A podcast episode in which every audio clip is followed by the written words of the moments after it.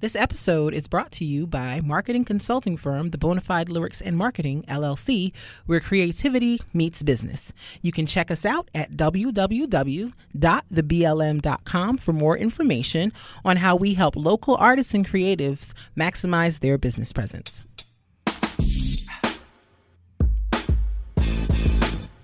Uh huh, uh huh. Yeah, boy. Yeah, yeah. It's the All Love, No Fear podcast. Hey.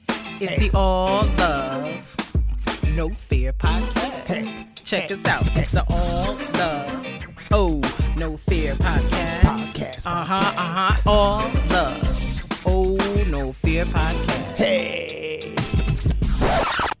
Yo! What we up, what at up, the what All? Love No Fear podcast. Whoop, whoop. We are Yeah. here. We are we here. here. We are We out here. here. We are here. First pod of 2020. Yeah. Yes, God. Yep, yep. Yes, God. We out here. We are your host. I'm KB. I host here at the pod. We have your co-host. That is me, Him. Mark Metamo Poetic. What? Meta Moetic? Meta- I, You don't know I, name? I need to get my name together. Mo Better Blues. Mo. Meta Poetic Bennett. Yes, mes- yes. Ooh, I couldn't even say it just now. I was about to say something else. Yes, Meta Poetic Bennett. That's you. And we have a guest. We, we have been guest heavy. yes, Gus, Gus, Guest, Gus, guest, guest. Gus, Gus. Hello. And we have Miss Michaela. Michaela Jasmine Beeman. Hello. Yes. She is here. I'm it. sorry. I so just for the people who are wondering why I just did that. Um, so I do this weird saw smile thing from time to time, and it makes Michaela laugh a lot. So I'm probably going to do it a couple of times just Horrid. for Just kicks. horrid. All right. Listen, I got to entertain myself here. Yes. Um, and you want to introduce yourself, I guess. Tell tell the people who you are. Yes, Oh, who you are? Who am I? Who are you? Um, first and foremost, I am a child of God. Hallelujah. Um, I met Mark and Kristen at church. Yes. I'm part of the church bossy. You guys have so many church friends apparently, because everyone talks about being somehow related to you from church or hanging out with you at church. But all right, 'Cause- I'm part of the church clan. Because at one point we were at church all, all the time. to the point where the sexton used to joke about setting up a, a cot for us Yeah. because we was there. Like literally, I think what was it? It was Monday night was what was Monday night? Monday night was transitions at one point. Mm-hmm. Tuesday night was I can't remember what. I think we tried to do dance at one point during Yeah. Tuesday. Wednesday, was Bible study. Bible study. Thursday night was choir, Choir. slash deacons when you became a deacon. Friday you Was used youth. to do the youth night, and then Saturday when you were a deacon was feed my sheep, hmm. or something related to communion setup.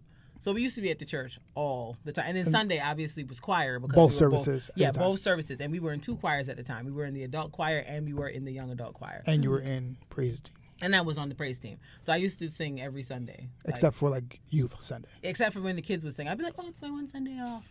So we spent a lot of time. It was just third Sunday. That was it. yeah, it was like, "Oh, this is our relaxed Sunday. This is so nice." Um, So when Steve Harvey did that skit in original Kings of Comedy, it like really hit home.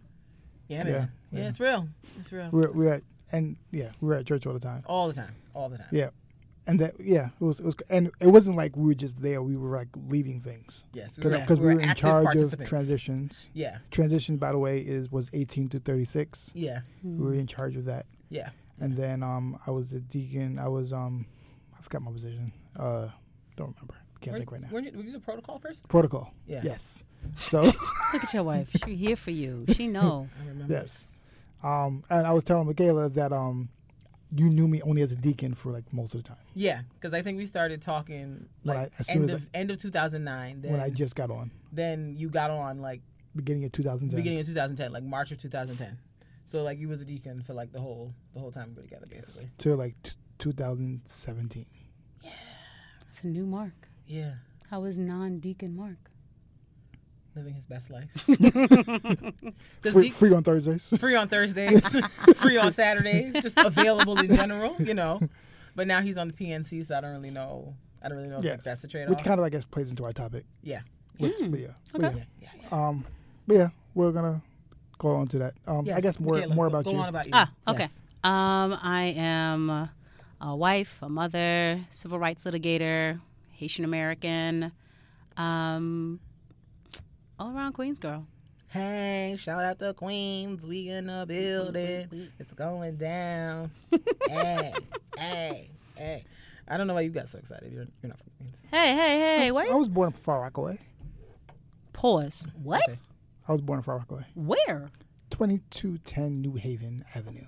I actually know where that is. Yes. I did not know we had a Far Rockaway connection. Yes. Yes. Oh snap! Yes. Yes, I forgot about that. So I guess you can claim Queens for a little while. You were born in Queens. You can. Okay. Yes. All right. I I'll be forgetting about that because I, was- just be like, he's Long Island, he's West. Yeah, I've always known you. as- Yeah. Yeah. I was still born at um in Mineola Yeah, he was born in at at, Mineola Hospital. at Mineola Hospital. And then they brought you to Far Rockaway. Yes. How'd you get born? Get born? How is it that you were born in Mineola if Because my mother in Far loves Winthrop, Ah, so she goes to Winthrop for everything. I see. Yeah. So um, but yeah, Because there was a point where his whole family lived in in Far Rockaway, like everybody. not everybody. Not A- everybody, a lot of but us. a lot of us. What two My, or three my of your aunt, aunts? uh, my uncle. Yeah. There's a few of us lived in Far Rockaway. Like um, but yeah, we were at 2210 New Haven Avenue. Mm-hmm. Um, Until what age? five. Wow. and then moved to Westbury. Um, t- and when I, it was like end of it was 1990 December is when we moved. Oh, okay. Um, and then um, yeah, I I like I remember a lot of stories. Like my mother tried to shelter me from a lot of stuff. We were on like a top floor. Mm-hmm. We were on like like eight floors, Mhm. and my mother didn't take the elevator. So, No. and like I remember like me like being a jerk child of like as soon as I saw we were turning onto the block, I was I was like I was act like I was sleeping. You would fake fall asleep. So like I wouldn't So have to walk up the have stairs. I can't with you. So like, but I was putting my mother through like bad enough. I had to walk up the stairs holding me. Like it, it was it was rude. Like in retrospect, you, Children. you're like, I was a jerk. I was I was, it was not a very nice no, she thing should for me have to took the elevator with you and made you practice standing on one foot to avoid the piss. No, no, she wouldn't take the elevator. she she Not the. Oh, Lord. no she she she, she no no no no Why you no looking no no no, no no no those stairs like my mother used to be like there used to be like No, mad- I'm deceased at the. I'm just There like, used to be, like, the people- visual of the elevator being Yo. deceased. there used to be people like on the bottom like looking cra- tell like, you, it was crazy over there. I've never had any balance in my life, but for when I had to go into a Far Rock elevator because you got to go in there, you got to slide in so the door don't hit you. yeah, it was, it was, it was crazy. You got to find your spot, that one spot, stand oh. there. Then you have to somehow push the button without really touching it because you don't know where anybody's it, hands yo, been. It was crazy over there. Why Don't let anybody that? else be in the elevator too because you got to do all of this and avoid people. It's just like It's a, it's a Wonderful. lot. It's a lot. But but my mother my mother um my mother doesn't do elevators. Like, Oh, That's the- period. Yes. That's, that's not her vibe. So like she had to walk up like eight flights of stairs. Yeah. It's great cardio. Yeah. And then like I remember cuz like I wanted to be with, my cousins were at my grandparents' house in Mm-hmm. in West Hempstead. Okay. So like I didn't want to leave. So I wanted to like not do that. So like eight floor eight flights of store um of stairs. I'm like, I don't want to go. No, no. So like my mother was like people thought I was like abusing Abused. you. Yes. so it- it- like I, I, I, put, I put my mother through a lot apparently. and that And she still loves you to this day. Man, just gotta To pay to this day. now. To, to this day. I'm sorry. Yeah. I have to grow up with it to this day. You have to get closer to the mic. Uh, hi. Hello. Hello. I'm here. Hello. Yeah. Okay. Greetings. And salutations. But yeah. so um but yeah, that that that went through a lot. Um but more about you. Yes. Continue. Oh, Yes. more? Yes. Um, we, we If you want to share more, we don't. we I don't know if you want to share anymore. Yes, we don't want to force you to share things with the people you don't want them to know. Um, new homeowner. And You know, just uh, trying to get through this adulting. Adulting is hard. it's very ghetto here. Yeah. Trying to Very ghetto. trying Yeah. to multitask a lot, Yeah. and also trying to retire by fifty. we, we, we were talking. Don't laugh at my dreams. no, no, please, please proceed with those dreams. Right. Like I really hope it happens for you. Yo, True, truly, that second that second half. Uh, so we met happens. Michaela, and I guess we just we we, we forced friendship upon each other. Basically, I rolled up on you. yeah, I remember I don't this. even remember. because honestly. because You she there, because she was me and him. pregnant, uh-huh. and she was like, "Advice, help me," Mm-hmm. because because she was like, um, she wants to know, she wants to know like how fatherhood is with um with our child, and like, and I was like, when you become a father, like you just you you jump into it. So I was like, don't worry about anything. Your Mm-hmm. husband will be fine. we'll be cool. Yeah, shout out to my husband Raleigh. Love you, babe. hey, Yeah. Robbie. Um, he he. Was, I remember he said to me, he was like, I don't know. I- I've seen babies. They look really small. I'm not holding them. Like, sir, you gonna hold our baby? No, no. like and, and, and, and I, I think I think that was the question. You were like, and- Exactly. And I was like, no, it's different for your own child. He's he's going to hold her. It's going to happen. He's going to hold her. He's and, going to. and sure enough, Michael came out and he ain't been out his daddy hands since. Yeah, yeah. Like I was like, there's nothing you got to worry about. It's going to be fine. Yeah, but I'm not going front. Holding, hold like I can hold. I held my own baby with no problem. Other people's small children, I was like, Yeah, but like, but like, e- even with that, like, remember with um with Dalton had um with Lucas, like, I, I feel as if like after holding my daughter as a Yeah. small child, I'm not nervous. No, I'm supremely more comfortable holding a small child. small children now. I'm like, Yeah. like, because I remember like trying to hold small children before. Cause I remember with Micah, Mm-hmm. um, his first his first son, like I was always like, mm, I don't know what to do with this child. What am I doing? she looks comfortable though. Not for nothing. I think so many guys have that privilege. As Mm-hmm. a girl, You don't have that. kind of children were hoisted upon you. Yeah. Yeah. Hoisted. Like it was like dodgeball with you. Like these here, hold this baby. I'm like, I don't, like, I don't understand why you trust me. Oh, to okay. Do this. So you're just constantly being bred to be moms and like caregivers and things like that. So Yeah. like when I hear about guys like being hesitant about babies or you know changing diapers and stuff yeah, like, but but you're, you're, you're, like we, we, we've given my daughter who is 2 Mm-hmm. a doll. So you're at age two, you're given a baby to take care of. Yes. yeah, yeah, Yes, and she has a kitchen, and which Yeah. she loves. Yes. Yep. So, at age two, a Mm-hmm. girl is given a baby to take care of, like take care of this child Yes. that's fair. See, Yes. see. from the age You know two. what? I need I need to work on that. Michael needs to get some kind of a, a thing to care A for. stuffed animal to take care of. My son's rough. like he needs. I need him to simmer down. You're like, you're like take take care of the giraffe. Yeah. Not Raffy. Raffy.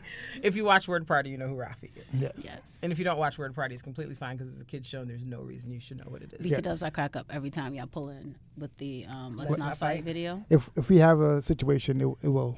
It'll Crack it'll up make an every appearance. time. Yo, when Mark first did it, I was like, "Is that what you're doing, friend? Is that okay?" I don't know if we have any any not fight topics yet, but but we'll, find see. out. We'll see what happens. We'll see how it goes. Never know what happens here on the All Love No Fear podcast. Oh, Yeah, snap. speaking of, shout out to the people on Spotify. Sa- Shout out to people on Apple Podcasts. Every- Every Shout out to people Every on Google time. Podcasts, on Podbean, on Blubrry, on Himalayas. Ha! I got it. I was saying Himalayas in my head. I was like, I got Himalayas, Himalayas. one line. I got it. Come on. got you the had Himalayas. one job. I got the Himalayas. One job. Oh my god! I didn't. Even, I just. I was waiting to see if he was gonna say it or not. I, got was like there. I was ready. I was like, okay, if he doesn't say it, I'm gonna say it. Yes. And, Oh my god. And iHeart Radio, yes. Those are all the places where our podcast can be found. and you can hear about us on there. Word. And, and, and our website. And our website, all love no fear pcast.com. Yes, dot com. Yes. Mhm. Which so many things. yeah. So many things. Um, also, FYI, um, please, if um, our sponsor once again is the Bonafide Lyrics and Marketing Yeah. LLC. Mm-hmm. We um we do marketing consulting. Um, if you need help with that, we do business cards, flyers, websites, All that jazz. all of the design things. Design things. Yes. Um, but we're gonna we are twelve minutes in, 12, 13 minutes in. So let's Oh. I mean, let's- that's how let's- we start here. let's kind of like we get talk in, about some stuff before we get into it. yeah. Let's get into our love it or lose it, love it or lose it, ha, love it or lose it, Hey, hey, ha, hey, love it or lose it, Mm, love it. Or lose. Hey, hey, hey. Lose it, love it. Sorry, the headphones got a little. I don't know that. Had to secure. So Kristen has it this time. So Yes. FYI, for love it or lose it, you usually have four choices. Mm-hmm. Um, you have to choose one that you would love, Mm-hmm. hold on to, never let go. Mm-hmm. A one, Never let it go, never let it go, never let it go, never let it go, never. Come on, harmonization. Yes, Yo. God. Yo. Yes, God. Yes, God. I'll come through. Michaela's an an undercover tenor on the low. Um, she be acting like, but we had discovered it um, when we was at the women's retreat last year. We was like, oh, she be singing. And I got- Her and Katia. Katia has a beautiful voice. Yeah, she does. I, I keep. So this we were talking about in terms Beautiful of our voice. friends. So we have friends who who are single and don't have children, but like we realize like when we try to we we say we'll hang with them, but like Mm-hmm. it's just. I, we sometimes feel like they might think that we're jerks because we like we say we want to hang and then we just never call them, and it's not that we just be busy. but Book we also but we also realize that like our friends who are married with children, like every time we chill, we see each other like, hey, yeah, I know we don't talk that much, but hey, what up? And like it's no hard feelings because we're all in the same boat of we have no time. Right. Mm-hmm. Okay. But it's hard to explain to people who are not married children that we don't have time. Right. Like, it's not that I have beef with you or I don't want to talk to you. I just don't have time. yeah. My day literally starts at, excuse me, what, six o'clock? I wake up, I get my child's stuff, her clothes ready, her stuff ready for daycare. I get myself ready to go. I have to be, in theory, on a train by no later than 7:42 to make it to work in on time. I don't be listen, and then I be at that job from nine until whenever I leave. I'm supposed to leave at five. Doesn't always work out that way. And then I come home. I spend time with my husband and my child. I put my child to bed. I eat dinner, maybe at a reasonable time, maybe not. And then next thing I know, it's eleven o'clock. There's the day. Yeah. There's the day. Like Yeah, I don't be having time. So That's what like- it looks like So every like day. speaking of, I was, that's what I was saying when you take it to you. I was like, we have like we've gathered these like married with children friends mm-hmm. that we like we don't see often at all. No, mm-hmm. legit. But when we do see, We like, see them hey, at what church like, "Hey, girl, what's up? hey, up?" what up? And mm-hmm. like, but we all have a mutual understanding that we just be busy. Right. We also group text. Yeah, group text group text. saves Group text. Yeah, like, relationships. Yeah. we be having a group text. Like, hey, girl, oh, you seen this? Hey, girl, you see mm-hmm. that? Like, it's just because, Drop a meme, drop a gif. right? 'cause, like, Because right- coordinating in person activities is just too much. Like, for the four of us, me, you, Alicia, and Katia, to coordinate a four of us doing something, if we're not taking the kids, okay, what are we doing? Like, it's going to take a month to mm-hmm. coordinate one day where we can have childcare to go do something as four grown women. Yeah, and it's the same thing. We have the group. I have the group text with um, Mark Francis and Dalton, where we just randomly talk about Dipset and hip hop. But uh, That is what Mark and his friends talk about. I just, I'm just letting you know. just- it's, it's we we post videos of different rapping and songs and go over it and other things. And it's it's fun to watch. It's fun to talk about. But it's it's just what we do, and that that's usually how things happen. Word.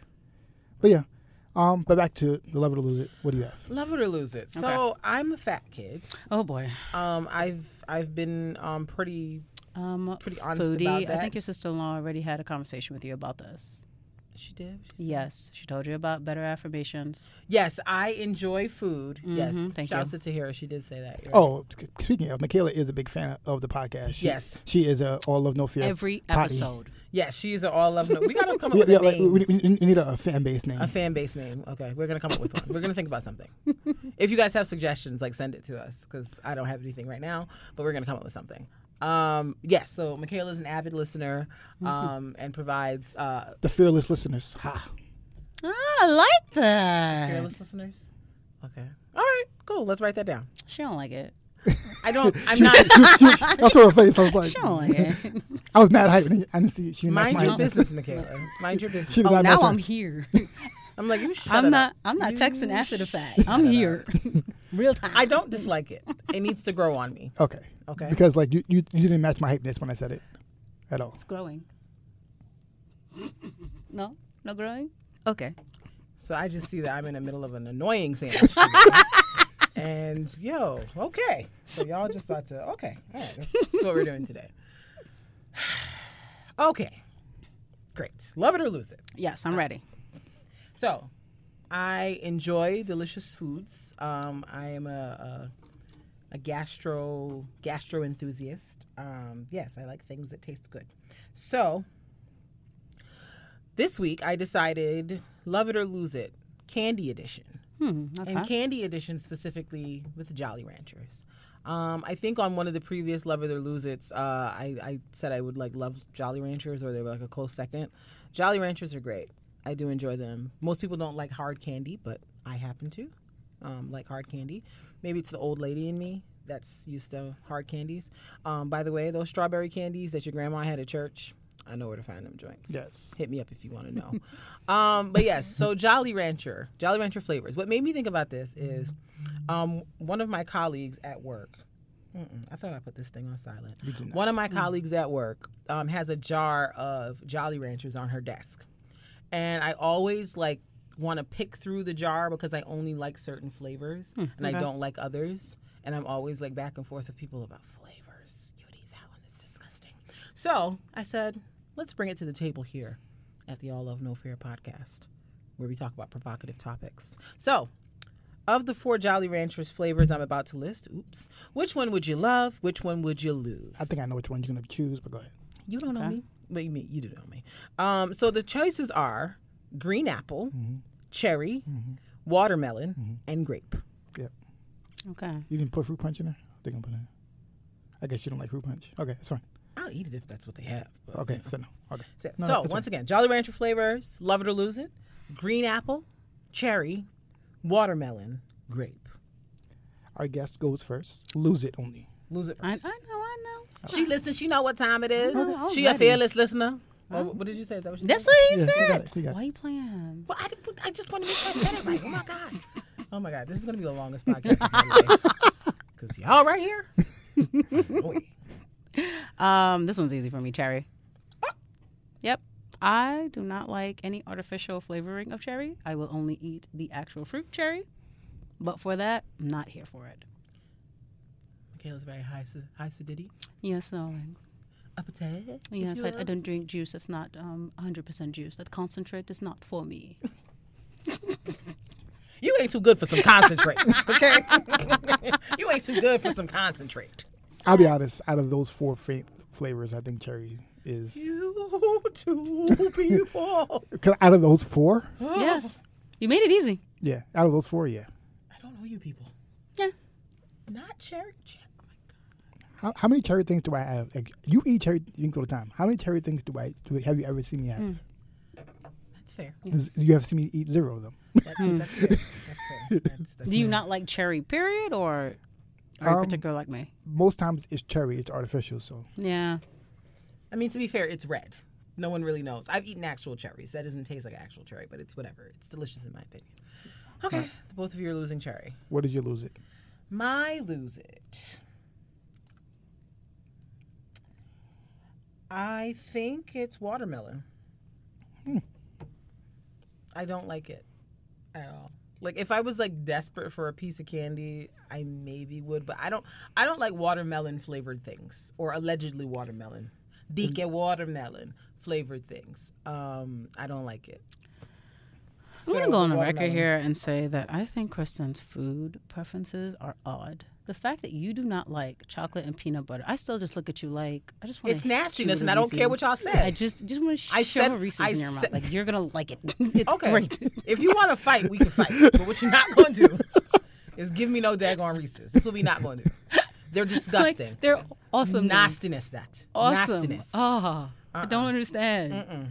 But it's an abomination. We don't like it. alas, you and your particularities. I don't like it. It's nasty. Y'all like it. It's fine. Y'all better hope Avery is not in any way, shape, or form as particular as this one. She probably. She, will she's a little bit. She's a little bit She's a little finicky. bit.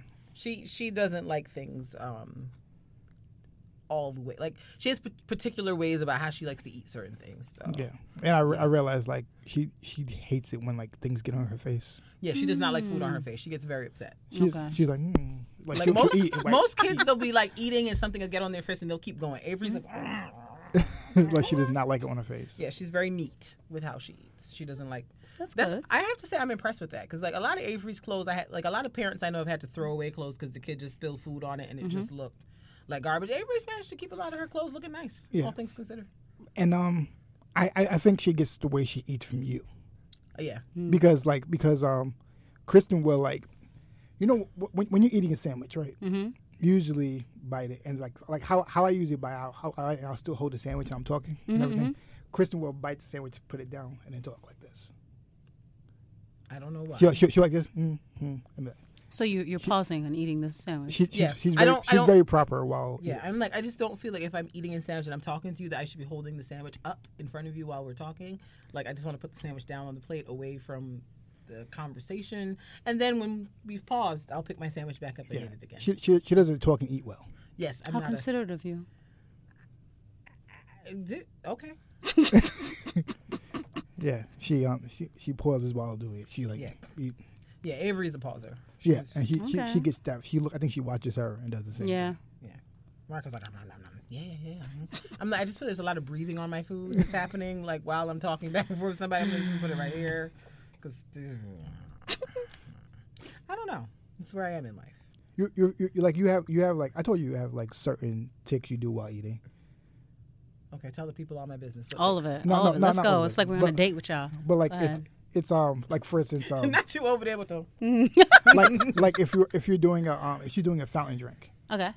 what she'll do is she'll drink or if she has like if she has like if she's able to get more, Mm-hmm. she'll pour a little bit, drink it, and then pour again. She'll do it every single time. Yeah, it's like she, a she won't she won't OCD she won't she won't just pour the whole thing and then sit it down and ready to drink. She'll pour a little bit, drink it, and pour it. She might have tasted it a million times. The same thing doesn't matter. I don't know why. It's But like she'll always- You one have of to my. sample it?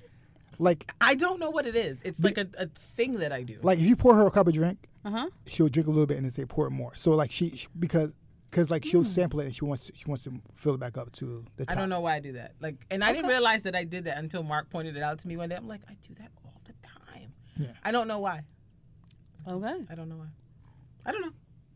I don't know if it's like a sampling thing. I don't know where I got it from, but it's just something I do. It's not that you sample, you sample and you want to fill it back up the way it was. Yeah, Like now that you've had your sample, I want my full serving. I want my full. Yeah. I guess that's it.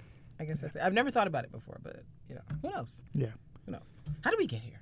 Um, We were talking about. It was a lot of transitions. Oh, right, because Michaela said I was weird. My my food my food choices were weird. You're Correct. quite particular. because you say you didn't want the watermelon. Okay, so it's up to you not for great. for love it.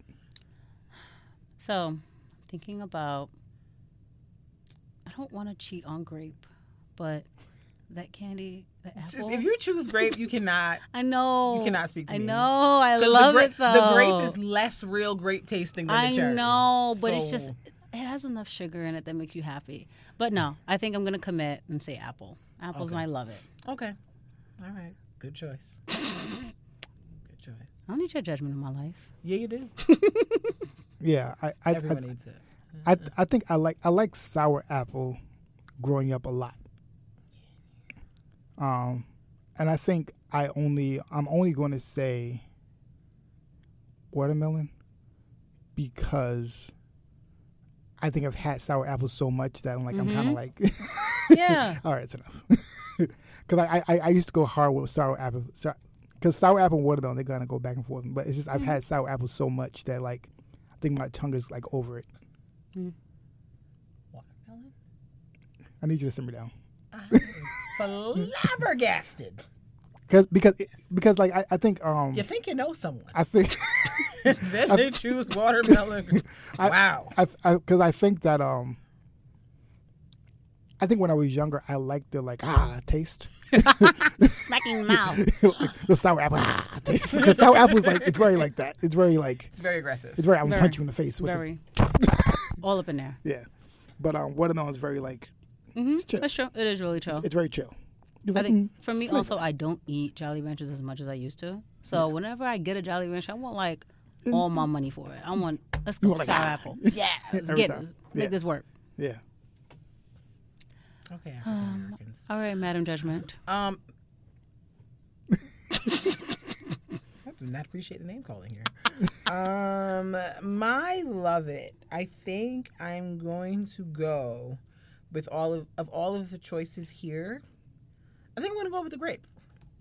I know it's not real grape flavor, but I like that flavor Pause. the best. Did you not shade me for almost doing grape? No, she she was shading you because of the cherry. Because you was like, the cherry ain't even tasting like no real cherry. So That's I said the grape don't taste like real grape either. So you can't choose that one. I don't have those problems. I never said that. Oh, great.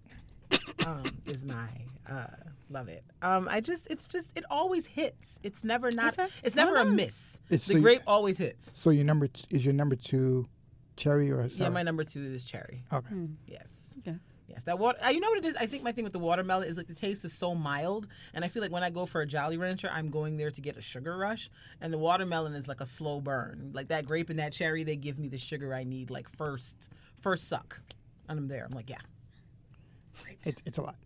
It's a lot. Mm. you like what you like. I like what I like. Word. Okay. I'm not gonna. Okay. Don't don't give me that disgusted face. I am disgusted. Watermelon, Mark. That's the nastiest one of all of the flavors that they offer. It, it isn't. It is. It's that's that's an undisputed fact. Um, Just because you keep saying it doesn't make it a fact. it it it's a fact though. Okay. It's just because you don't agree with me doesn't We're, mean it's we're gonna a move fact. on. Um, Oh, so now we're, now we're gonna. Michaela's just sitting there like, so I'm just watching. It's like Watching verbal ping pong. tennis. That is that is the love it or lose it. That's love it or lose it. yes, love it or lose it. Um, thank you so much. Um, once again, if you have any ideas, please email us at all love no fear pcast at, At gmail gmail dot dot com. Did you know that they replaced the lemon with blue raspberry?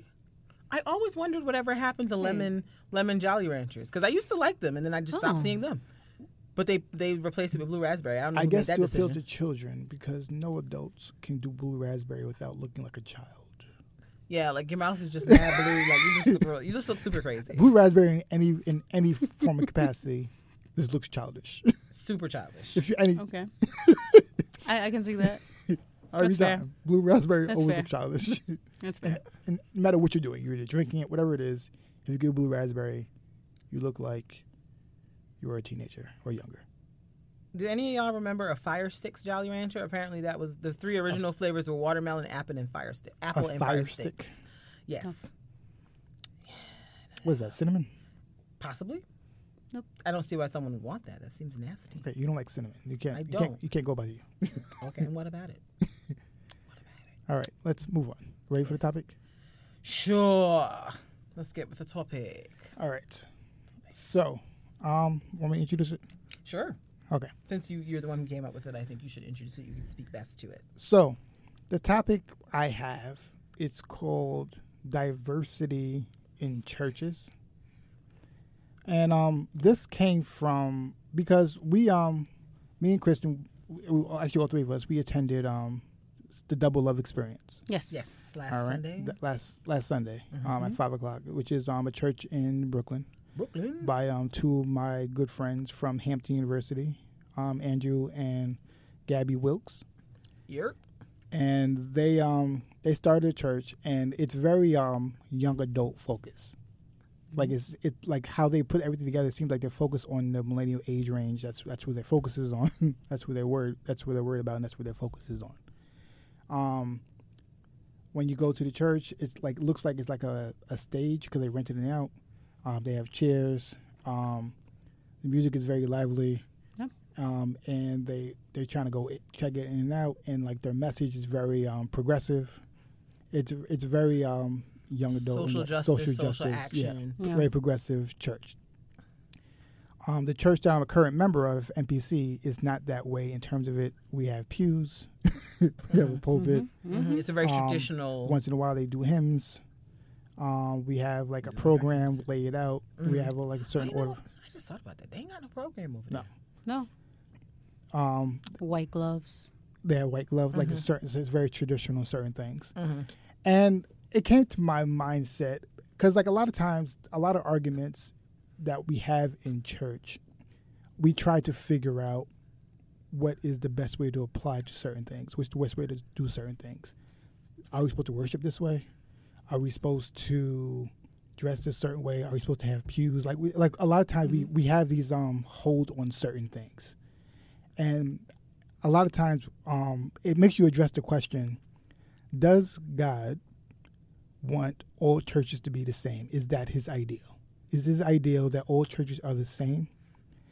And um, that we all go to the same kind of church, and that there's an ideal church that we're all trying to be like, Mm-hmm. that we all trying to be the same as, or is it that God wants difference in churches, with different kinds of worship, with different kinds of setup, with different kinds of movements? And if because if it's yes that he wants it all to be the same, does that mean that most of us are just wrong? But if it's not, then that also that takes away that means that a lot of verses are up to interpretation based off of and God gives uses the same spirit to have you interpret things differently for a purpose, for a reason. Meaning this church is meant for this. This church is meant to do this, is meant to do this. This church might not be meant to do that same thing. It's built for this and this. Um, I, I think I used the um, the mindset is we always say the church is a hospital, right? Yeah.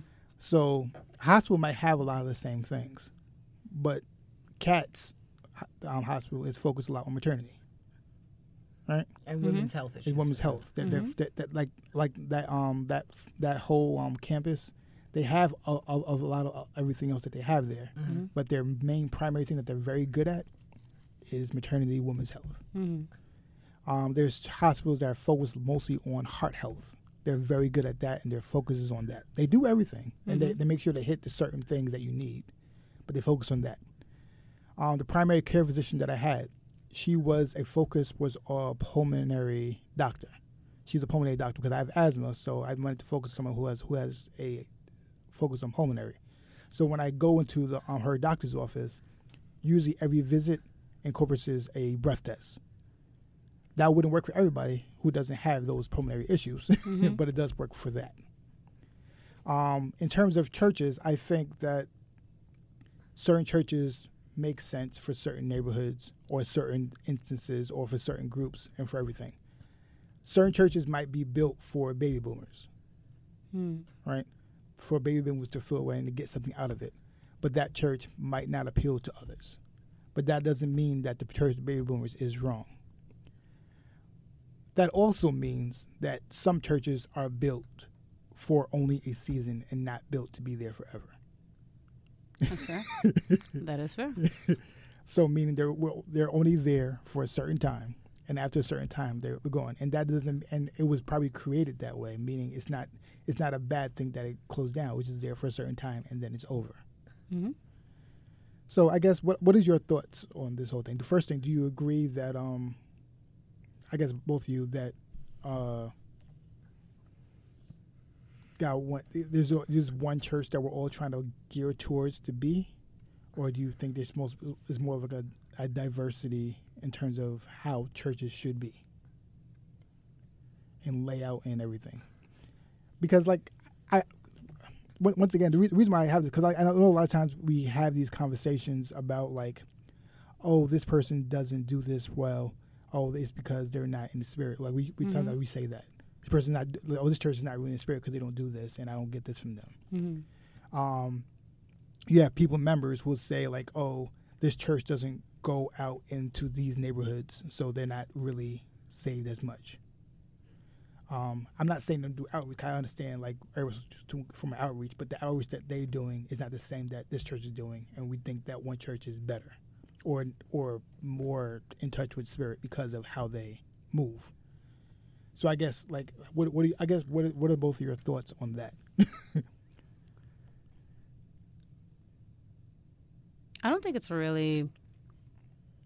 I don't think it's helpful for people to presume that like a church isn't in the spirit just because they don't do things the way that that particular person feels it should be done.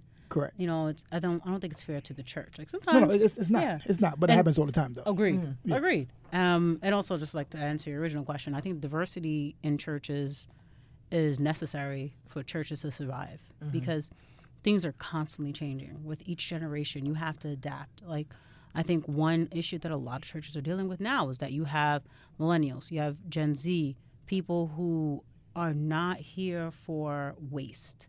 Not here for pomp and circumstance, you know, and they are not interested in communicating only face to face, right? You know, you need to email me, put me on an email blast, like send messages. I have a, a social media page, something that we can interact with, all those things. And if churches don't get updated like with the times, they eventually die. Like you, you don't get new membership. If someone comes in, they end up leaving. I think that's like a really easy example, age wise. But then I, then I have the question: Is if they don't do that? Mm-hmm.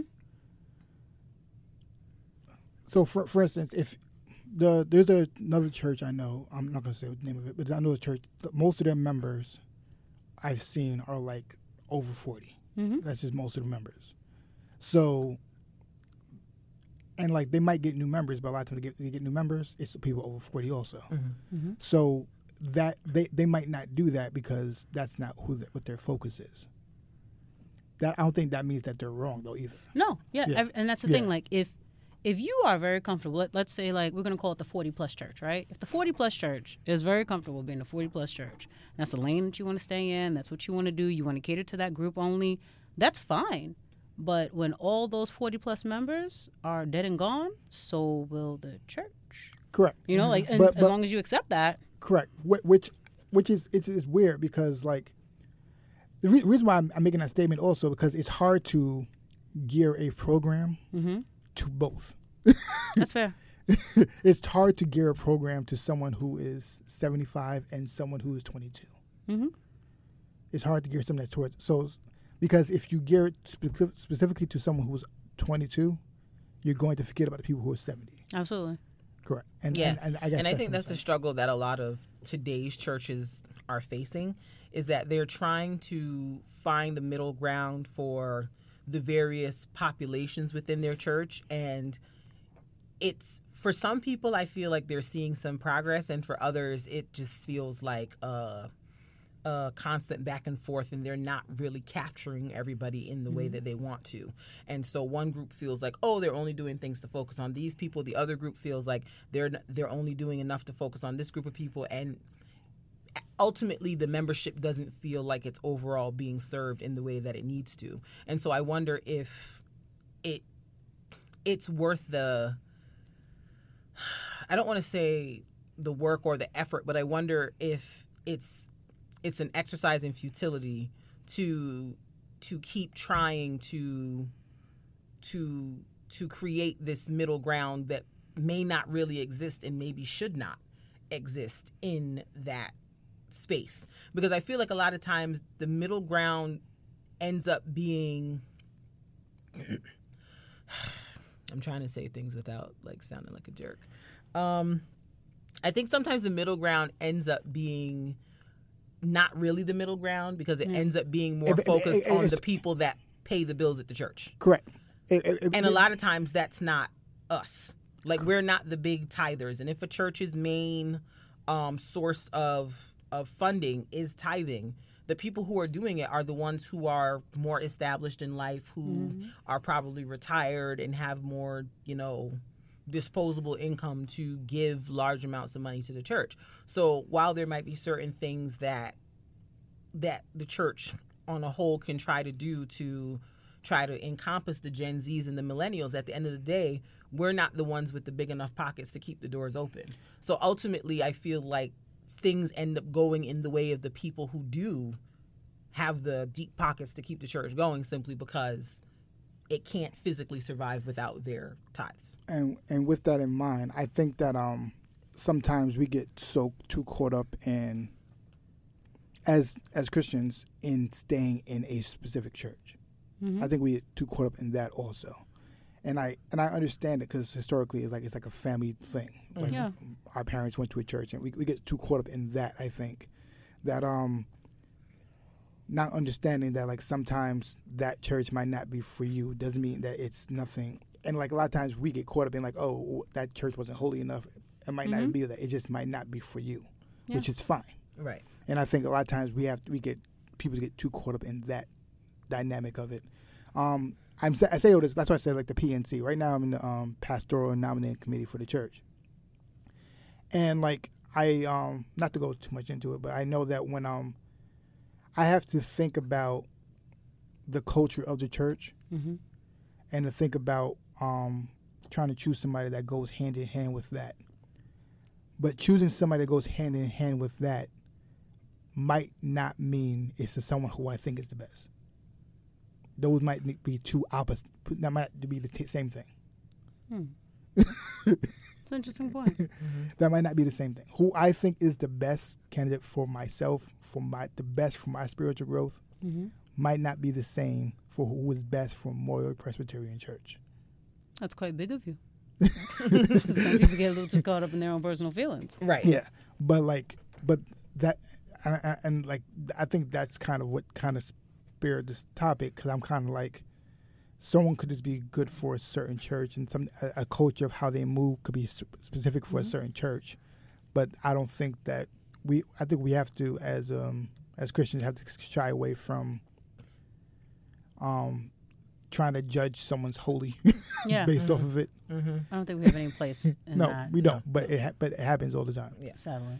and sometimes we might even do it subconsciously, just Mm-hmm. like like because we don't feel something, that means that nothing's mm-hmm. there. But it, it's not about us. Mm-hmm. I mean, if, if we don't feel time. nothing, it's fine. Like there are mm-hmm. so many times you're like, you know, someone else might really feel a sermon and it might fall flat for you. Right. Then that sermon wasn't for you. Correct. And, and that's just real. Correct. that- that's just how it is. Because Yeah. I mean, in reality, like in a church of if there are 300 people sitting in a in a in a congregation on a Sunday, it's impossible that that one preacher is going to make a deep impact on every single human being that's in the building. Every Two- Sunday. Every Sunday, like 200 people may get it. The other 100 might be like, I don't even know what they was talking about. Yeah, And and that I don't nothing about that relates to me. because if if you go by my um my stance before, like um spirit is is spiritual, emotional, physical, and everything. That emotion a lot of times comes from culturally what you've done before, and it comes it comes through like history. So certain people might have gone through certain things and went through everything, so they hit some different from what they went through. Yeah. But I haven't went through certain the same things that will hit me if, that way. Mm-hmm. If you're gonna if we if you're using all three, so Right. because I, I I think some people believe that like if a sermon is a certain way that everybody should get it. No. I don't know if that's true. Yeah, I don't. I don't I'll- believe in I'll- cookie cutter sermons. No. yeah, No. I, I don't believe there's a one sermon that everybody will get, un- Yeah. unless it's of course it's Jesus. But He's a different kind of preacher. yeah, Right, but, right. but correct. But yeah, Right. but like but like outside of that, I don't Yeah. think that um yeah. because like even like in the Bible they had different churches. Yeah. and they all had different ways they they worship They- and they everything. yeah. and like and I don't think I think they were all Yeah. Like a lot of these churches in the Bible were in houses. Like they weren't Mm-hmm. actual like physical buildings like what we go to today. So to kind of go back to what you started with, I always find it interesting that a lot of us decide what we think is a real church or what we think is a spirit-filled place based on how we feel. on how we feel something should look. Like all the churches I've ever been to in my life, like as a regular member, were very traditional. They had a pulpit area. They had pews. Um, some of them had cushions that you could like kneel down on. Um, and you got down on your knees to pray. Like I've gone to some where it's interlocking chairs. Like I've gone to different types of, of, of venues to to have a worship experience, and I think that you know we get so we get caught up on the wrong things because it's like one minute we're like where two or three are gathered in his in, in his name mm-hmm. there he is. But not if they have folding chairs instead of pews. He's not there. He's Nope. not there then. He's he's not there if they don't have like a full band and the whole like he's not there like i just get confused about about um how we decide to nitpick where where a real church is or what a real church looks like and what a real quote unquote church experience looks like based on physical things. Like so many of these churches that are now mega churches or whatever today started in someone's living room. Yeah. And that was very much a Holy Ghost filled church experience. So how do we move from that to then deciding if it doesn't look like this then it's not church? Correct. And like and like some people don't like mega churches. Some people do. And like not for me. I've been to a few. I can't. correct. It's They're not for me, but I, I think it is for some people. Like what I what I what I um my sister used to go to mega church, and like what she That's was. what they got down in Georgia. Do they even have regular churches? Like sure I feel I'm like sure down that- there it's I'm, just I'm sure it's like I'm sure I'm sure I'm sure they do. But um but I I think that um but I think the mega churches they usually prosper with the ministries. The ministries are like the small churches. Yeah. Like that that's usually how they prosper. That, that's how you get like people get interactive. But people don't like that, Mm-hmm. which is fine. And I think I think they have a place. Mm-hmm. Small churches have a place. Mm-hmm. I think they all have a place. And I, I think as long as you hit those certain categories that are important that the Bible says makes you hit Yeah. in terms of certain things are important. Yeah. important. Cover these basics. Yeah. Yeah. yeah. I think once you hit those certain bases, I think I think churches should have a Bible study. I think Yeah, churches should absolutely. have Absolutely. some form of outreach. I think should some like like they should have certain things. Right. I think the the key also to diversity is that like you're never going to have a church where the preacher can always hit on everyone's needs. But I think that's the importance of the ministries. Mm-hmm. What I loved about MPC when I was looking into a new church was that you guys have ministries for everything. Yeah. Like this was the first church I saw that had like married couple ministry. Mm. like, oh great, I'm a newlywed. That works for me. Mm-hmm. You know, so the, the funny thing is, like we um we went to some other churches and we realized that Memorial has on your small amount of ministry. No, like Allen AME, like yo, it's OD the amount of like we ministries they like have. we, we were like, oh, we, we out here just skimpy with our ministries. Yeah, like we just base model. We don't even have nothing over there compared compared to. But like again, they have like a whole South Carolina ministry. Like Yeah. of people who went to South Carolina and they like they meet every like every yeah, year. or people who are originally from there, like they just formed a group and like that's their. but you know what? That's great. Yeah. That's great I'm great. trying to say is like it's, it's just, ba- but that's for them. But I think Yeah. I think size wise, it makes a lot of sense Correct. because that is a huge church. They have three services, and I've been a few Mm. times, and it's like easily what six or seven hundred people in the building every service. Yeah. it's humongous. So you have to have these like common ground type of ministries so that people Yeah. can really build a connection because to me I, I can't like visiting a church like that is fun but for me i don't know how i would feel as a member if i would feel like connected to like the pastoral staff in that in the way that i'm accustomed to being at a church that's a little more intimate Because I remember even when we went to the young adult um, service that they had on It a was great Friday. to see that it was, many young it was adults great, there. but but it was a lot. It was, was a lot of It was, people. like, it was like it was like the size of a memorial service yeah. of just young adults. Yeah. Oh. It's a lot. It was a lot. me. a lot of them. Because a lot of the young adults that live in Queens, honestly, go, Go there. to that church. Yeah. Like a lot of, and I've met a lot of young adults over like, like people I know from high school because I went to high school in Queens. They go to Allen. Um, people that I've met at work and stuff like that that live in Queens, like that's where they go. Yeah. Allen is Allen is the spot. Yeah. So it's a lot of I them. have a, a few sorority sisters. Shout out Delta Sigma Theta, Sorority Incorporated. But yes, you of them. I thought you were going to give me one of the one of the calls. No, but you kept no, we are cute. not. Okay. I was No, waiting for it. we I are was waiting not. for it. No, I was like, okay, all that. right, she's gonna. Okay, Mm, no, ma'am. okay, all right, all right. But you know, back on topic. I gotta It's tell you about the time she did that to get somebody's attention. We'll talk about that afterwards. I don't need your hater. I don't. I need your. You've been hating over there the whole time though. Sora needed my attention. I called out to her. Mm-hmm. Leave me like, alone. did she just? I sure did. Leave me alone. That's exactly what I did. and I it, like, she should. You just. Did you just? Yes, I did. Because I thought I heard it, but then I was like, that's not what It was, it was low. It was It's low. It was like it was like on the wavelength that me and my soror seats that she needed. They see That's each all. other. That's it. They see each other. My soror needed me. Boom. Anywho, um, it's funny because like on a national level, you're seeing this because the Methodist Church is talking about splitting because you didn't No, I'm not. I, I wasn't in Lou. I didn't see that. Tell me more. No. So um, See, this is why we bring we, we bring guests. They bring content, news. Um, so I, I thought that was like dovetailing. I was waiting for you to drop it, but um, they are going through some issues, particularly about the LGBT community and whether or not they're willing to accept openly LGBTQIA clergy mm-hmm. and whether they're willing to accept um, the concept of LGBTQ lifestyles within their churches. Mm-hmm. So they recently had like a national convention. And the position that's now been brought up is that like they're just going to split and you're going to have one sect that's the traditional Methodist mm-hmm. that's just not having any LGBTQ business, and the rest can do whatever they want. Interesting. Interesting. I thought the Methodists had already figured this out, only because No. like the the Presbyterians had been going back and forth about this. Like when I first started coming to Memorial, Mm-hmm. um, what was that? Like 2009, 2010, maybe. That was like a conversation that was being had, and they made a decision Mm-hmm. back then. At that point, so I thought that the the Presbyterians were sort of the last of the party on that conversation, No, no, conversation, we're, I was wrong. we're probably the first. No, we're actually really progressive. okay, yeah, we're pro- probably, probably the the first. first to get to that conversation. Honestly. Okay, Very progressive. okay. I remember when that decision came down, um, a young lady also happened to be Haitian. Her father wouldn't let her keep going to the church anymore because like he was opposed to the fact that, you know, Presbyterian church was like acknowledging marriages between two people rather than man and woman. I was just like, I didn't realize it was that deep for you. But okay. Because I'm like, to me, I we, we can talk about this like, Yeah, in depth it- another time. But to me, I'm just like, the way even when it, it was brought up at our church, like some of the people who were like making comments about it, I was just like, but you know that that's never going to happen here, right? like that's never going to be a reality in this particular congregation. Because this particular congregation is made up of old West Indians, so it's it's it's a thing that the denomination is doing, and in theory, we can't discriminate against people of the LGBTQIA community because our denomination says XYZ.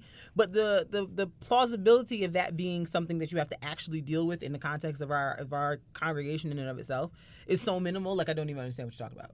Like I don't I don't get it. I don't understand.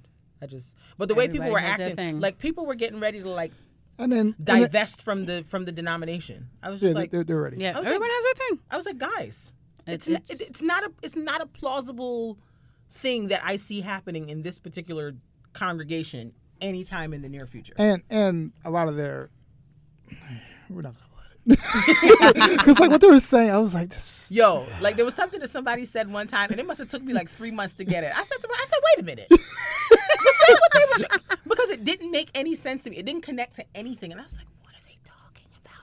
And then one day, you know, sometimes you know, sometimes you just be in the shower. You know, just just just thinking about just what thinking said at church that one day. and then dots connect. I said, "Wait a minute, it's, Yeah, I mm-mm. in my last church I did Sunday school. Mm-hmm. I, I don't think I'll ever do that again. It was so stressful because parents in church are so oblivious as to what actually goes on in their children's lives, all the time. and Oh. they for some reason think that any little thing that you as their Sunday school teacher do or say will poison your child, and you will now introduce these evils. Like, excuse me, you think your child will know about sex? I'm like, your baby go to school with other children who don't go to church, maybe. What? Like, or do, or other. Like, your baby goes to school with other kids who have different belief systems and practices. And like nothing. Like, I'm sorry. There's The best the best place to learn that probably is church. Yeah. Honestly. Yeah. But people don't put that together. Mm, fair, fair. Especially if you want to raise your child and in a way of having a healthy sexual relationship within the lens of Christianity. I agree. But I remember one time one of the kids asked me about sexual morality, and I said, "That's a question for your parent." Like, wait, what? Well, can you tell me? That's a question for your parent. Uh-uh. Plead the fifth. No, your mom ain't coming into fifth. my house. Nope, she ain't calling me. She ain't pulling up to my crib. I'm not having none of that. Talking about how I done taught your daughter to be. Nope, nope, nope, nope, nope. Fifth. Go to your mama. that's it. And that's it. Hippie, that's it. That was the one thing I was like, nope. Go to your parent. Anything else, we would go into the text. Well, well, where do you think this started from? And we look at the text and we talk about it and all that stuff. Sex? No. On the flip side, um, our friend Jason Lee, he used to actually do that all the time. He used to talk about sex all the time. He's brave. Yeah. Yeah. But, But but, how mean- old? um, I think it was Like, like teen, like Yeah, teens. thirteen and on. and up. Yeah, He used to talk about them with the um with the boys yeah. all the time. Oh, no, I had mixed. Okay. My Sunday school was all the children from ages 11 to 17. Okay. Actually, I'll, I'll be honest. That that has happened before. We had a youth retreat. I was at the last youth retreat I remember. Way Um, back when. Ga- Gabby actually um had a conversation with the girls about Oh, that. Gabby. Mm-hmm. Um, Because it's with the girls about it, and someone we had a conversation with the boys about it Mm. during the youth retreat, and those were like kids ages like eight to like four, eight to fourteen, something like that. Mm.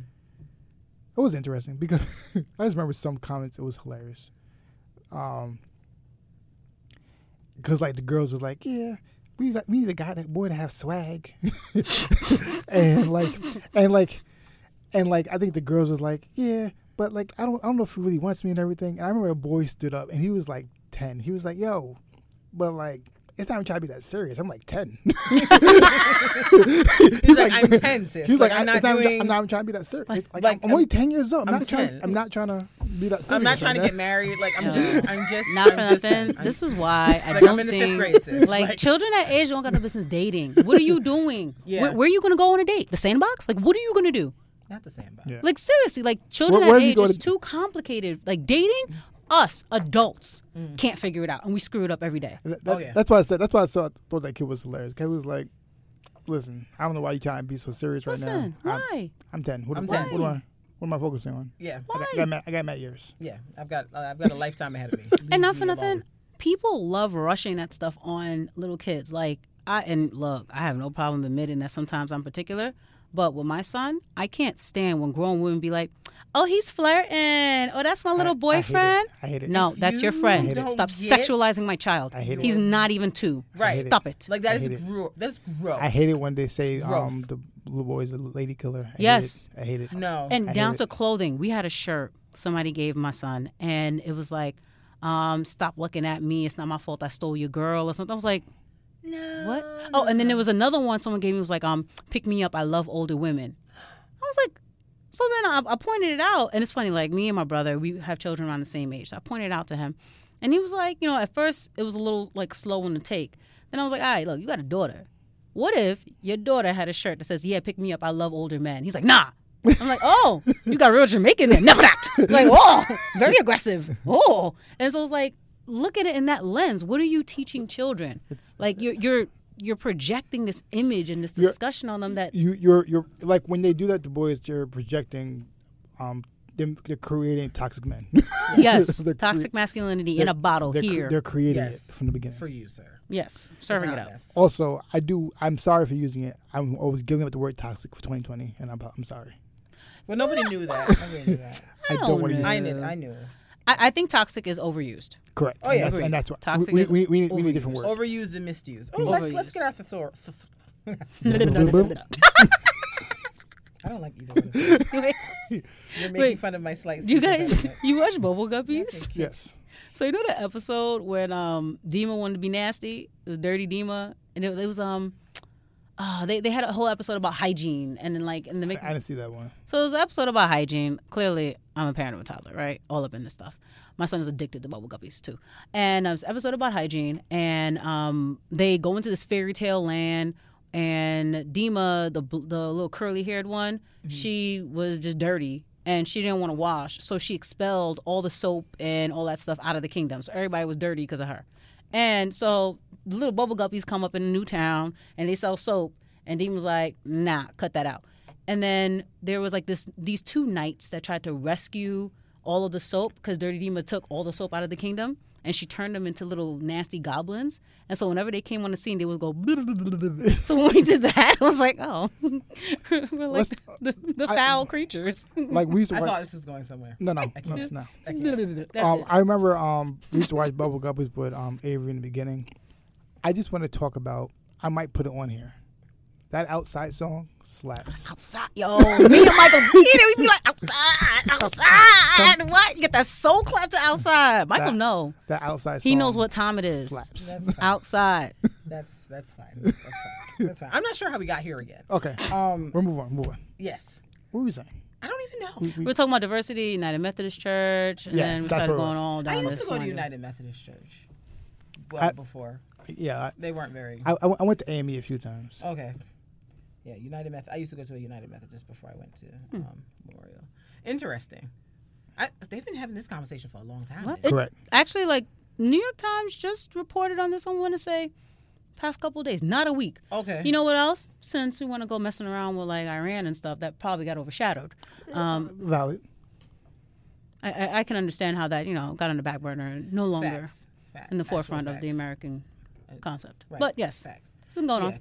But I, I, I think that, you know, um, when it comes to our churches, like, I think we have to be realistic about the scope of what we can and can't do as well in the in the in the context of where we are because i think a lot of churches like they mean well and they want to like do all these different things and i know the bible says go out into the world and you know teach the nations and all that jazz All that.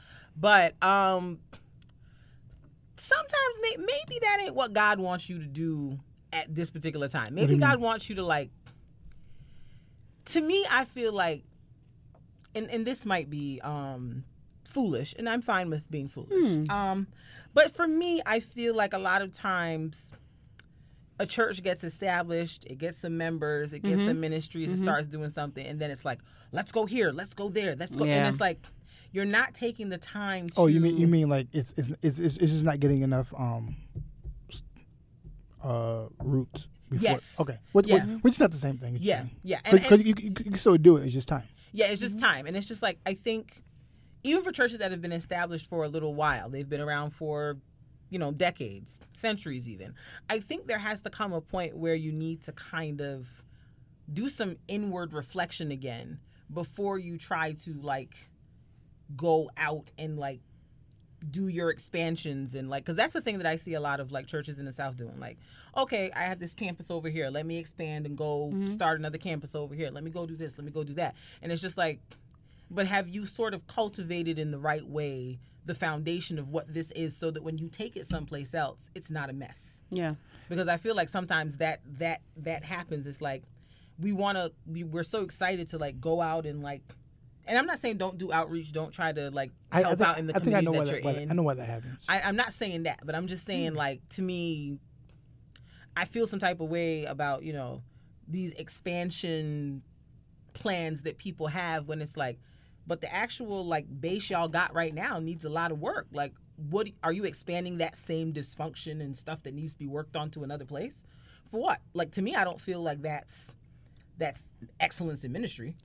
What- so why why don't you just hold take a moment, pump the brakes a little bit, evaluate what's happening in this realm before you decide to take that brand of whatever it is you're doing over here to other unsuspecting people who don't know how messy this is over here. I, I, I, I think that comes down to um, people not understanding business and not understanding that the church is a business in general. Because if you understand church is a, A business, nonprofit, but a business. but it's still business. Yep. And when you think when you think of church as a business, that means that you need to have a organizational structure. You need to have a model. you need to have things laid out of how things operate piece by piece before you can expand, because that's the only way you can expand and make it effective.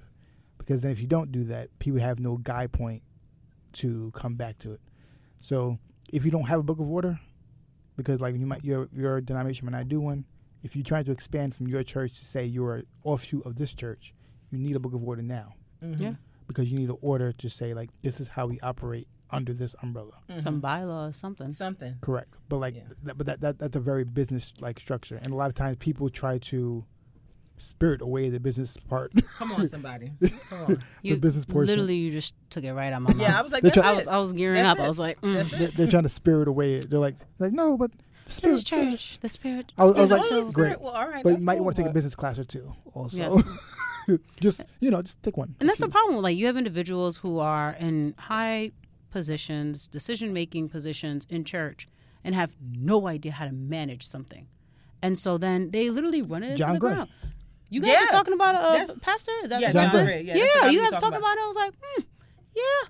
Well, Y'all, y'all said that story. I was like, this is foolish. Yeah. Who, who just takes on some building and now with understand staff? and now understand And I business. was like, Right. That's I'm like, huh? And then Huh. like the story has gotten even deeper with that, which is what made me say, which was what made me bring up, you know, cleaning up whatever's going on on the realm before you decide you want to expand, because the the the the main church that um, John Gray's church was an offshoot of, they have had some issues with like the pastors with financial stuff. Like their house so, hasn't been so cleaned that all the part way. has been an issue before, so Yeah. it just Oh, carried yeah. over. so it just carried Because- over to what John Gray is in now. yeah, like And they have filed to be evicted, by the way. Like- the courts. Oh. There's like I'm, I'm telling you, ever since I've the spirit didn't stop that. The spirit didn't stop that. that's why that's why I said I've, the, ever the since I- business said y'all got to go. That's why I said ever since someone told me, I forgot who told it to me about the spirit, physical, emotional. I've been using that mm-hmm. for everything, and Mm. everything makes sense now of why things don't work because mm-hmm. Yeah. they're, they're not using all three. Mm-hmm. Yeah.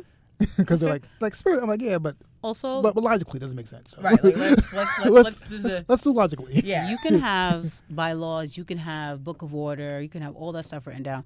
If you don't have people who understand and respect those things, then it's for naught. That's, but, that's but, also but, that, true. but, but that still applies to bylaws of how things are hired, Oh, how yeah. people are hired. How, like it Yeah. still Like, goes for the same You concept. you have people like, oh yeah, I know that says that in the bylaws or whatever, but like I just wanted to do this, Right. You know, or you'll have structures already set in place, and they'll say like, well, I was just thinking of this, like I didn't want to make it a big deal. No, no, no, ma'am, it's always but, a big but, deal. but that always go that goes into why um, family businesses are have issues in the first place. That's why family Mhm. businesses have problems expanding in the first place. It's the same concept yeah, because a lot of churches are family businesses. that's it. That's a good point. So I've never thought about that. I but like that a lot. a lot of churches You're are so family. smart. I like it. Don't do that. You are. What do you mean? You don't want me to like celebrate you You can celebrate me. It's on your podcast? It's fine. It's Yeah. your podcast, but just- It's our podcast, but like it's. I'm speaking about in the context. This is you. You're so smart. BT does for everybody who's seen this before on the podcast. It's so different in person. it's hilarious. Marcus I'm just over here just like, mm, church tea. church church businesses are family businesses. A lot of times. And that's why a lot of family businesses are very bad at expanding because a lot of times we're just um we're just hiring people because they're family Yes. and everything. They're not really might not have the skill set, but we want them to have this position Mhm. and everything because we know them. Mm-hmm. So I, I think a lot of times when we try to expand to that, like now we like as a fi- fa- now you got to factor in what are the skill sets I actually want to want to have. Yeah. We don't know because our family we don't know what our family skill set actually Yeah. was. Right. They just figured it out. And then they also want to make business decisions based on just like their feelings and affect. Like, Correct. I remember I was at a church event and one individual they were talking about like pastoral salaries. One individual stood up and was like, you know, well, I think that the pastor should be compensated more because like he's a good person. Correct. And and and and it comes to emotion, and that's That why I said it comes to nothing to do with like the business of this. Like, Correct. Have they been, you know, satisfying the requirements of pastor? Have they been doing this job well? People have people have done that at our church during the business meetings, and we're we're, we're kind of like people will say certain things like yeah, Mm-hmm. but they do other stuff like great. But what, let's let's talk about process. Let's talk about Mm-hmm. what what makes sense. And then when you like- start bringing all that secular stuff in, then you know what? The spirit isn't in you. Correct. And, right. And it's like which okay. which goes back to the whole concept we were talking about in the first place. It's just like we're so quick to like point out what spirit is in certain Mm-hmm. People a Yeah. lot of times, and like, like, who are we to try to designate who is spirit filled and who is not spirit filled? yeah, we, we're we're very we're very quick to do that with like across the board with a lot of people. We do Yeah. that with um pastors. We do that with music artists. We do we do we're very quick to like Mm-hmm. put that on a lot of people Yeah. yeah. and like try because like our- our- we're we're constantly trying to figure out how spirit led somebody is. Right. Mm-hmm. And, the bottom no- line is, you don't know their life. You don't No. know. You don't know their walk with God. You don't know what their relationship is. And you know, You're just using your own context based off your view of them, Right. but you don't know you don't know them twenty four seven. All Yeah. you know is when you've seen them. Exactly, exactly. And I think, you know, ultimately, you know, I think God has a purpose for every church that exists. Um, every person that's part of those churches has certain gifts and talents and things that they bring to the table to, to give that church its own unique identity. But I, I, I think that, Just just it's just like friendships. Mm-hmm. yeah, It might just be for a moment, a season, or a lifetime. yeah, yeah. Um, and, And we as Christians, we also need to make sure that we aren't creating unnecessary stumbling blocks for people. Mhm. So I remember Paul, he had to call out the church that was um the offshoot church that was ba- based on people who had converted because all of a sudden you have individuals talking about, oh, you can't be Christians because you need to follow the laws of the Jews first. So that means all you need to be circumcised. Wait, no. Who said that? Who said that? Exactly. and so then Paul had to sit down and write this letter, you know, one of the books of the Bible. And then you have to have this really stern discussion with people about how, like, you guys are getting all caught up in the law and telling people that you need to follow the law in this way first before you can become a Christian. But if it was only about the law, then Jesus wouldn't have died for us. Right. So in that same vein, you can't sit here and focus on like pomp and circumstance. Like, you know what, we need to make sure you have pews. You need to make sure you have this and that and that for it to be spirit filled Right. enough for it to be a Christian establishment. I Right. can't think of the chapter, but there's one chapter that I constantly um, think about all the time, where they talk about um, there were people and the disciples came to Jesus was saying, "Hey, these people are doing a bunch of things in your name, but they're not of us." Oh, yeah. And they're like, "Oh, they do all these things. Why are they doing all these things and everything?" And It Jesus was happened like- twice. And Jesus was like, "But they're doing our name. Don't worry yeah. about it." th- At the end of the day, they're casting out demons. Yeah. Right. like, So don't- why are you mad about them casting out demons? because they're not doing it the way you want them to do it. Like, Yeah. Worry, worry about yourself. Yeah. Worry about yourself. So, yeah. But um, anything else on this topic before we move on? No, I just, I just, I just, I just think people just need to Luke nine forty nine like worry, Mm, worry about yourself. and about Mark yourself. nine thirty eight. Yes. Okay. Let's not be toxic in Christianity in 2020. Don't don't don't. Let's not be toxic. I'm sorry, Mark. I'm sorry. Why I you look at me like that? I'm sorry. It No, was you too laughed. funny. You stand stand firm in what you did. No. Yes, there's no room for toxicity in um, in Christendom in 2020. We've got to do better as a community. We all believe the same things. We just might practice them a little bit differently. Uh, but at the end of the okay, you know what? Continue, continue. No, no, no, no, no, no. It's fine. I'm done. It's over. Continue, It's, it's over. I'm She's done. over here trying to have her Jerry Springer Nope, moment of the day at nope, the end. I'm done. There won't be toxicity over here in this marriage either. You want to stop touching Mark? What is the matter with you? Lord have mercy. Try to be serious. Let's not fight. Let's not fight. I want to be left alone. That's, that's what I actually want. That's what I want. Can I make a New Year's resolution to be left alone? Because that's that's what I want. That's what That's I fair. want. That's fair. That's fair. Because this is a very this is a very toxic environment. I feel very attacked. I'm over it. I'm out. This is Okay, so um, let's move on. I'm trying to have a serious moment, and here comes Mark. See? Whatever. Let's move on. All right. What do we got um, next? Well, you have the docket. I do have the docket. See, if you were worrying about the docket instead of trying to chop me, we would have been fine. Um, next up, music spotlight. Um, so this week I want to. Music spotlight. yeah. Music spotlight. Come on with it, Chris and us. You gonna keep up? Yeah, yeah, Yeah. Yeah. Why do you have to like p- p- point our face down when you go low notes? Why is that always a thing? I don't know. You're like, like we have to do that every time. I'm also manufacturing it. Like my voice ain't that deep, so I gotta like, I gotta pull my face down. like it's just like yeah, bring your It's, voice it's down. like you get there, you get there, like when you like lean down. Y'all get on my nerves. it's like the complete opposite of like the Mariah Carey effect with her and the finger.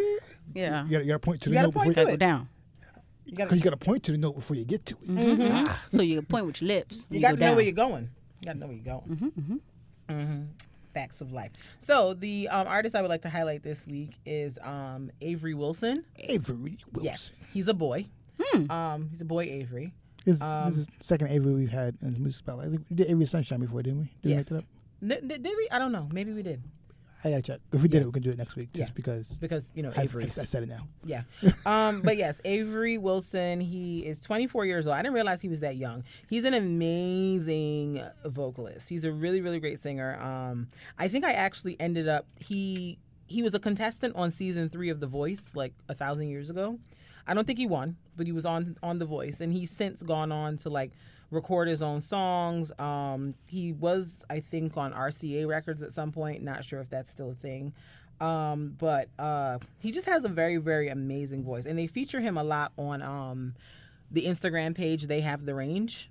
Um, if you're a, if you're a singer or you just enjoy singing in general, they, They- have the range is an amazing um, Instagram page to follow because they post like clips of different people like just slaying life, and they've posted video of him um, recently, which made me think of him, and he was singing. Uh, I can't remember what song it was, but I'm gonna try to play it right now.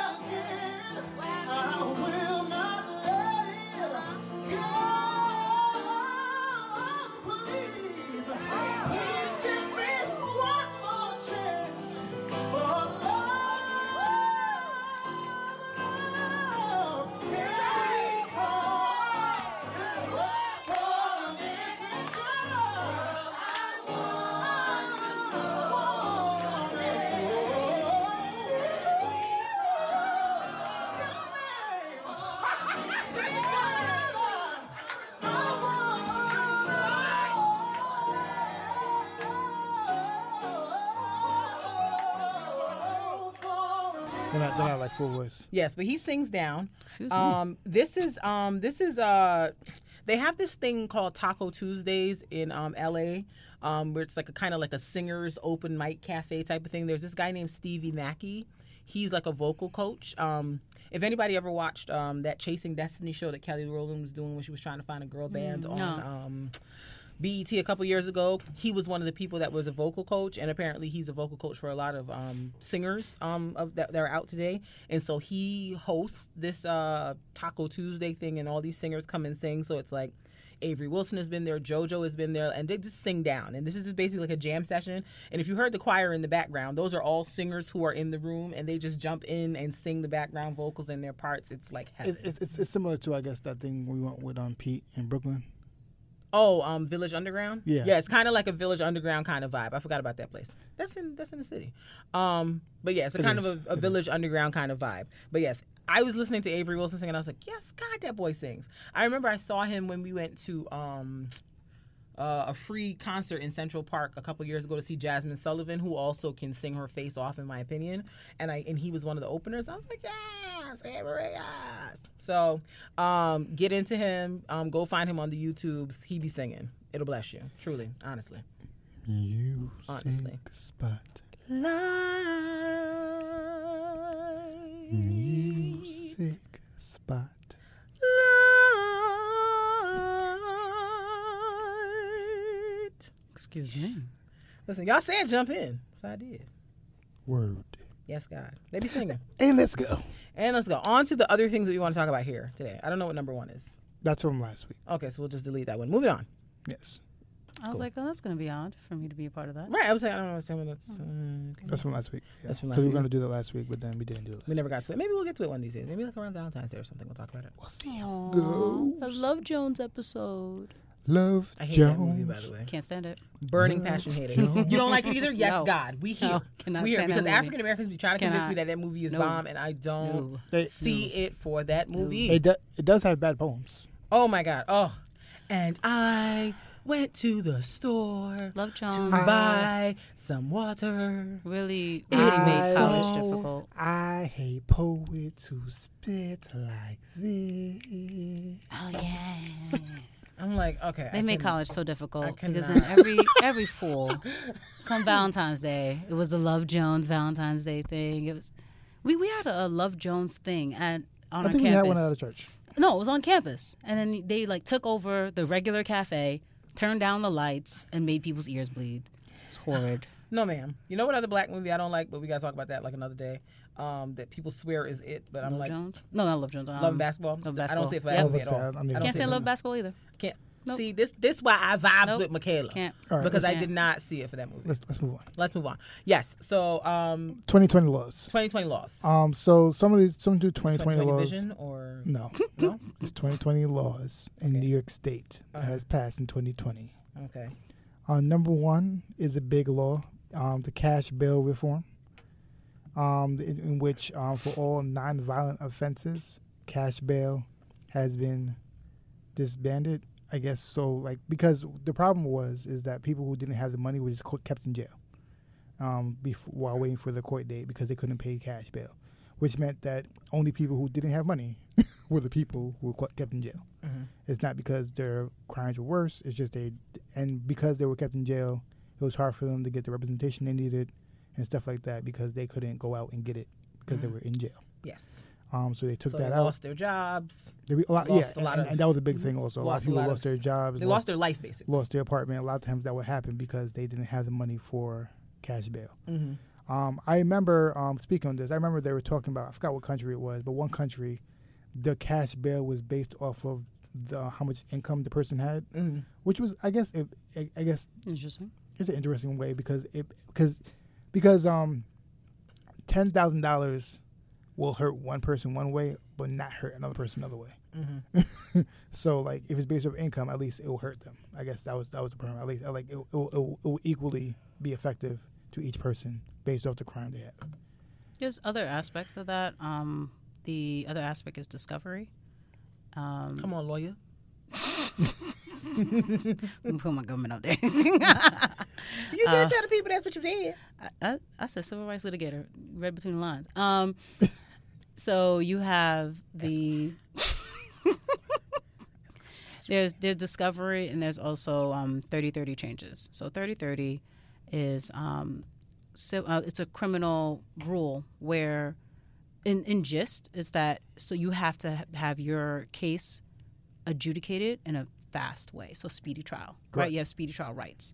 And there used to be certain rules on how you used to add up the days and some of those rules have changed Okay. so that you know you are so as a defendant you are able to have like a more fair perspective on how many days are perceived to be like the people are ready people are not ready. So for example when a prosecutor comes in they have to show that they've provided all the discovery. Mm-hmm. And if they haven't provided all the discovery then 3030 kicks in and the clock starts ticking. And basically they're perceived to not be ready and that means that it's going to be counted against them. And then for discovery there is um, there's been a lot of issues like for example um, you have in queens the new queens da she's mentioning how before they used to make defendants give up certain rights in order to even come to the plea bargaining table Yeah. so instead of doing that now you have like new reforms new things coming in and this is all under that same concept of there was some unfair things happening to defendants so they are now changing discovery just to make sure that people have all the discovery and they have all access to the dis- discovery that the prosecution has so they can one defend themselves better two not get ambushed right there like the day of trial Yeah. and then the other thing three is if they decide to take a plea they take a plea knowing exactly what kind the of case deal. they have Yeah. against them Mm-hmm. Which which is like a big thing, I guess, with the um, Central Park. Um, there are many problems yeah, with the but I, I'm, exonerated I'm, I'm just talking about. yes Yeah, I, I'm just thinking about that. many problems I'm just thinking about that in terms of recent, recent Mhm. case, big, Absolutely. recent big um things that people were talking about. absolutely Um, but yeah, correct. Um, the other big thing in New York State is now you can pre-register for voting when you're in high school, Ooh. which is a big thing to get people to um, register for vote. Um, one thing Like that at what age? um, I think 16, 17. Okay. Um, I Because I, think, think I registered to vote in high school, but I was like 18. yeah, but Mm. 16, 17 you can 16, pre-register 17. now. Okay. Um, I guess trying to get more people registered. I think the only one thing that they should do, which would kind of clear up both sides of the argument, is when you register to vote, to give you an ID card for voting. Um, because that I, I think that issue would clear up both sides of the aisle. Because But like you don't need an ID to vote. I know, but I'm only saying that to clear both. I don't think it's necessary at all. Mm-hmm. But like, uh, one one side will always say you need ID. They always worry about voter fraud. I know it's not a big Mhm. thing, but Yeah. I, I, I, I'm, I'm only saying that, I'm only saying that that would clear up both because the big issue with having ID laws is basically if you don't have ID, you have to pay to vote. That's what it makes it become. Mm-hmm. That becomes a big thing, and but people are not understanding that. And I was like, if you want to solve the issue, then give everybody an ID card when they register to vote. That's how you solve that problem. Hmm. That's interesting. And Okay. then, and, then, br- and, and, and that that will solve the issue. Okay. Oh, something that was tested out this past year was early voting. Did you Mhm. guys early Yes, I did not. Early I did not early early vote. vote, but it was it was it, it did happen this year. The first time New York had it, which is good too. Hopefully they keep that up. Yeah, that was That that was was good. very convenient for me. I, I, I'm sure they did this time to prepare for next year. The mess. So because like because they because they, they In did the a- words of Lanitia Leaks, Woo Child. Yeah. they, they they did a lot of changes like with the um, automatic. They tried to do a lot of things like Mhm. this pre- previous election cycle. 'Cause I, I worked the election polls. I'm the I'm a chairperson. So Look they at um you. Fuck do that. and they, they, Don't do what, Mark? they, they, they, Don't celebrate you when you say things that are really a Mark celebration. does not like it when you big him up. they, You're gonna work on that in 2020. Okay. Okay. I How you gonna tell that man what he gonna work on?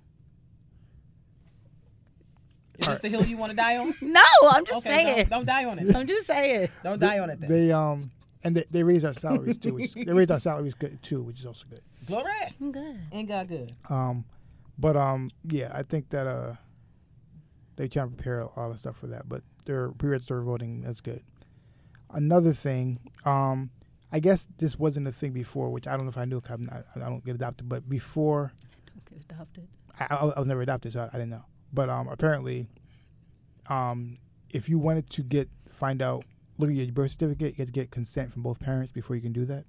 Hmm. Um, when you were adopted, but now um, From your adopted parents or from No, the people biological. people, people give you birth. Okay. But now, Both? at, when you're over 18, you're allowed to do that without consent from both parents. I guess their reasoning was because like it was abusive and they wanted to like hide their name or something like Yeah. that. But now you're able to get a copy of birth certificate without consent from both parents. Interesting. So like they're not gonna redact the names. It's just like just there. Yeah, but like I, I guess it, it, it would make sense if, the, if both parents signed the birth certificate, of course. Okay. So I guess that um they made it so you're able to do that now in New York State. Hmm. Interesting. All right. I'm, I'm intrigued as to why they didn't before. Um, they they say it was because like I guess if it was like an abuse case or something that they wanted people wanted to hide their name, I guess whatever it was. Okay. Oh, like if um someone gave their child up after Yeah. like rape or something. Mhm. Okay. Hmm. Well, I I hope all parties involved are okay with this in the future. Well, it, it doesn't matter apparently anymore. Mm-hmm. Um, speaking of, like, we talked about last week. Um, how like I, I mentioned this over and over. Kevin Hart and Drake are the same person, and within the last two weeks, they both released doc documentaries. That no one asked for. no, I, I, I, ju- don't I just want to point that out. No I one don't, asked I for. don't recall requesting this. So Kevin Hart released a doc. Let's rephrase that. Doc, Kevin Hart released a documentary. Drake had an interview. Yes, neither one of us. Nobody asked for it. All right. And what I will say is, I guess this past year was the roughest they've ever had it. Hmm. And, And, I get people and people not drinking their Kool Aid. yes, because they're used to being America's sweethearts. They're, Mm. they're used to having a certain level of Okay. people loving them. Even if like you had people who didn't really like them, but there was no one that was like really against them. They're like you had you had most people on their side. hmm And I think um, having that rattled um, made them feel insecure. What I've gotten from both of their um, things is that they're both insecure about where they are. It's fascinating how you can have so much money And they're, and they're, be so so, much- accomplished they're, Right. and still worry about what so- people thinking about they're you. so insecure about losing that their place of where they are. Mm-hmm. And like me and Kristen both saw the Kevin Hart one, and and like no, and number one, I have It's- many things to say. Number one, it was produced by Kevin Hart. oh, in depth discovery of Kevin Hart by Kevin Hart? Produced by Kevin Hart. Hmm. They're gonna be Alright. asking the real hard questions there. like you see my Willy Wonka meme right here. The hand went up and everything. Go on, Just tell like, me yes, more. yes, sure.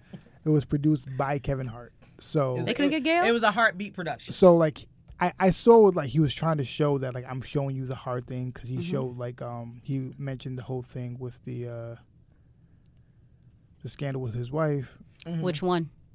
the one where he cheated on his Because the wife- real gag is okay, he cheated on his wife publicly in the Las Vegas. twice. Okay, focus, focus. I'm, fo- I'm focused. No, which wife? Because remember, like, The most recent one. oh, oh, that one. Oh, so he he just did. A, Okay, he got focused on that, okay. Oh, okay. Cool. Cool. Cool. and then um he also spoke 2020 about focus. he also spoke about like the um the whole Oscars thing also. Oh, that was. Yeah. So, and then he, um, so I guess he was talking about, like he mentioned how he didn't handle it well, and he also well talked about it.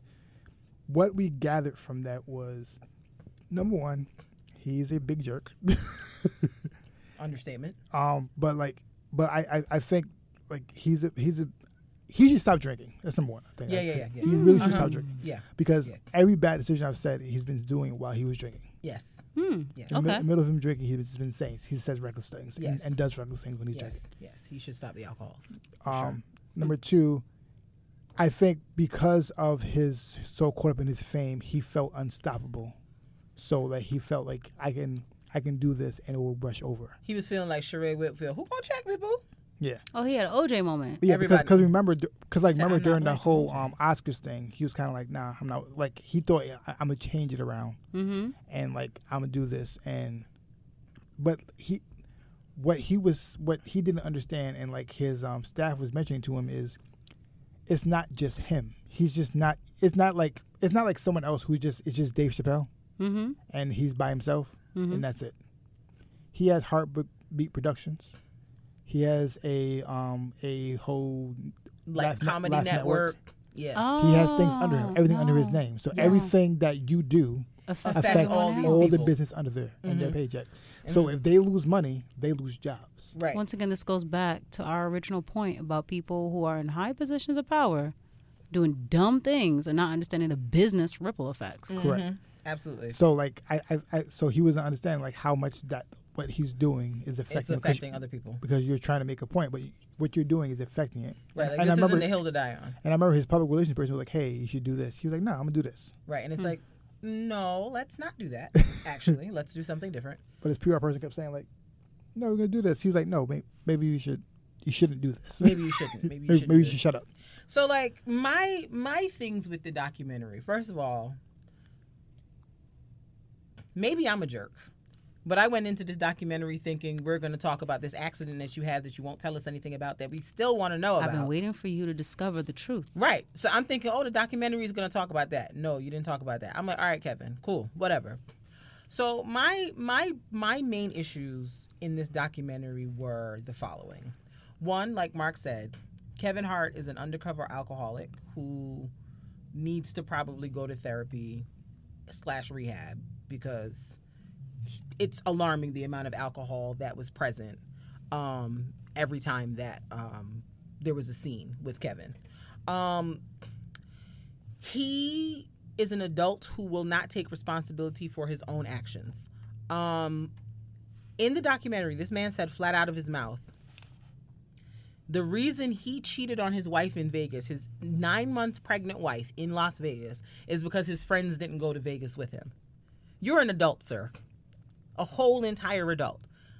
You know what is right and what is wrong, and you know how, how not to slip into a woman's vagina. So perhaps you can figure that out on your own Oh, wait, so- without your friends being there to tell you, hey, don't slip into that woman's vagina, Kevin. Were his friends supposed to be like a body condom? Like what exactly were Yes, they his supposed friends to were supposed to be a body condom Yeah. slash spermicide slash some type of barrier. because he basically was saying like how His he, friends he would was he was he was he was going to Las Vegas, and like all like one friend was married, so he was like, "I can't go." I'm Mm. yeah, married." the, and it was like a very last minute trip, and the friend was like, "Nah, I'm not getting in trouble with my wife trying to fool with you. I'm gonna stay at the house." so he said no one was there. He was there by himself. He was there by himself. and he was like, "Oh, usually I have a friend who's like tasked me like, hey, you might want to calm down." Yeah, So he doesn't have a conscience. And that's so he why I needs a said- Jimmy Yeah, his- Cricket. And that's why I said that he, um, number one, he should stop drinking. Number one, Right. he just does reckless things, Right. and that means that like, so like, it, it makes me think different. Like when he always talks about his friends, his mm-hmm. friends are there to like clean up, Right. clean up all. His, he's, Yeah, his he- friends are his cleanup men. He's there to Yeah. clean up things he does. Right. Exactly. that And doesn't sound fun.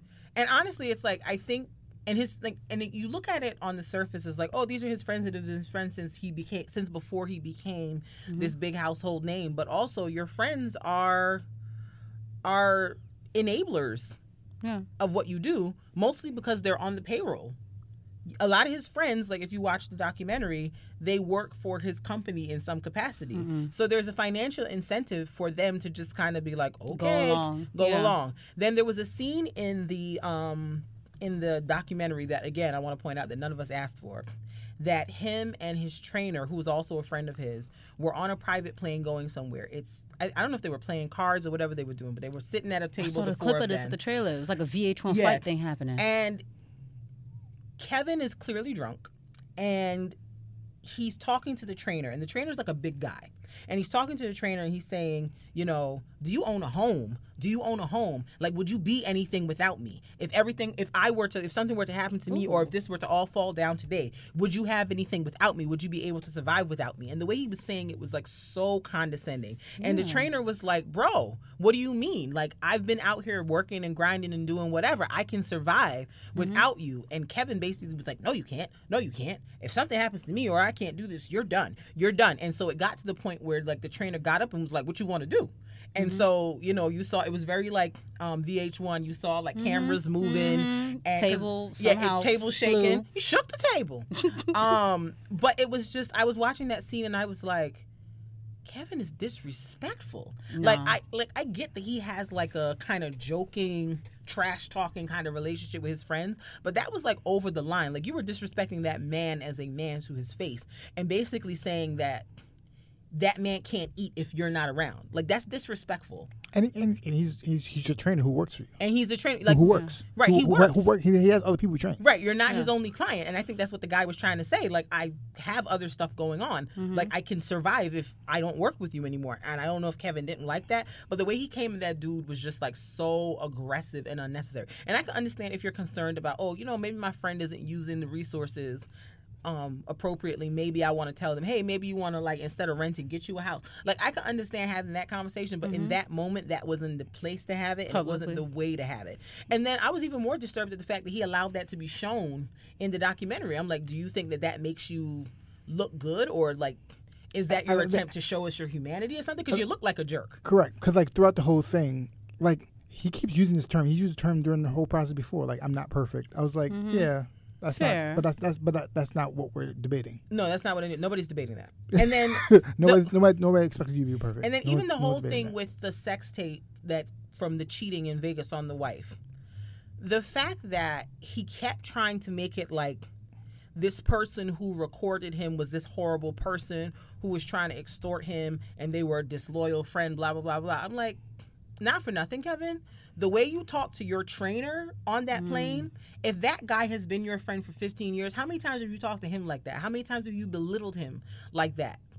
to where the point he felt like that was the way to get back at you. I understand that your feelings are hurt because that was a person you considered a friend. You didn't think they would do something like that to you, et cetera, et cetera. But like, you also have to be mindful of how you treat people. Wait, when you so treat there people- was one friend on the trip, and that one friend recorded him cheating on his wife. yes. or like somehow got access to the tape and then sent it to him like Or I'm gonna or need so- you to or- pay me yeah, or somebody sent it to him, X Y or Z something like yeah like somehow he got in possession of this tape and tried to get Kevin to pay him money to make the tape disappear and Kevin felt like oh that's a betrayal da, da, da, but then I'm like at the same time I'm like I see the way you treat people Kevin that's what you're showing me on this documentary so if that man had been your friend for all those years imagine how you how many times did you talk to him like how you talked to that guy on the plane I can't say that that friend is is out of place necessarily for trying to do something to get back at you after you've hurt them. I'm not saying that you don't have a right to feel betrayed, but like how you treat people manifests one way or another. It comes back to you. So if that's how you treat people, that happening to you, that's on you. But the fact that he couldn't see that he, what part he played in any of it or how he was responsible for how the situation took place. I was just like, you keep trying to make the situation about your friend extorting you or your friend's not coming with you, but the fact of the matter is, you went and cheated on your pregnant wife. Like that's your fault. This whole thing started because of a decision you made. One that he seems to repeatedly make. I'm because- this is what I'm saying. and, and and and that's why I said like he produced it and everything, meaning that he in his mind he was like, this is a valid enough excuse. right. Mm-hmm. So me, like that, that's what I read. If he produced it, like he's putting this out there, meaning Right. in his mind, this is enough to excuse me. Right. Because like even with the um the the whole Oscars thing, um apparently he had had these tweets about like if his son was gay he would punch him in the face or something like that from way back when. The publicist said just go out and do an apology tour and say, "Hey, this is something I said when I was young and ignorant and didn't know any better. I mm-hmm. know better now. I apologize for my ignorance." That's it. He refused to do that. He's like, no, no, I'm not going to do that. I already apologized for this like five years ago. And the publicist is like, but people don't know you, Kevin. Correct. They don't know. They don't know you like that to just be like, oh, you know, he might have said this way back then. He's changed now. People don't know you like that. So Correct. in order to smooth this over, you have to go out there and re-apologize. Even if you feel like you've already apologized for it, do it in a more public sphere and seem sincere about it so that people won't start this whole Because, because narrative that you're anti-gay or whatever the case is. because like the, the the point that she was making was saying like you keep saying you apologize you apologize to your fans to your audience Right. Yeah. those aren't the people who are upset Right. No. Yes. People who don't know you. correct Right. It's the people Those who are the- don't know you. those are the people that you don't uh, like who um who are upset with you Right. is is, is those people and And mind you, and- he didn't even get that message out to everybody because, like, I like Kevin Hart and Correct. watch a couple of his things. I didn't know about the tweets or the apology. Correct.